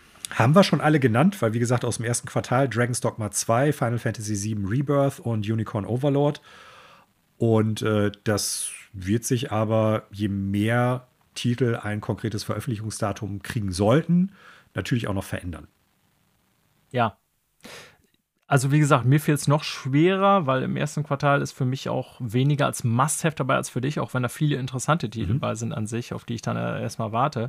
Aber ich hätte dann tatsächlich auch äh, Dragon's Dogma 2 mit auf der Liste im Moment. Äh, Final Fantasy VII Rebirth habe ich explizit nicht darauf geschrieben, einfach weil ich den ersten Teil noch nicht gespielt habe, obwohl ich mhm. ganz klar sagen würde, das ist der größte Titel des ersten Quartals. Ähm, ja, und dann habe ich dann anschließend tatsächlich Space Marine 2, also außer Dragon's Dogma. Ich habe dann einfach nochmal Hellblade draufgeschrieben, in der Hoffnung, dass es kommt und was wird. Was ich aber auch genauso gut irgendwie fast ersetzen könnte durch Microsoft Flight Simulator. Und das war es dann schon bei mir. Ja. Also mir fiel es schwer, drei zu finden, wo ich sage, auf die habe ich dieses Jahr mega hart Bock, was nicht heißen soll, dass es schlecht werden muss, aber einfach weil so vieles im Unklaren ist, ja, sag ich genau. Ja. Sieht bei mir genauso aus. Okay, dann soll das die Quartalsvorschau Q1 2024 hier gewesen sein. Und sofern du nicht noch was hast, Manuel, auch das Ende dieser heutigen Episode Nö. der 164. im Leben von Freunde fürs Extraleben. Wir danken äh, euch fürs Zuhören, äh, egal wo und wie lange und in welcher Form. Äh, ich danke dir, Manuel, wie immer fürs äh, ja, dabei mit, sein. mitmachen, dabei sein, keine Ahnung. Hat ja, versucht, anwesend ähm, zu sein.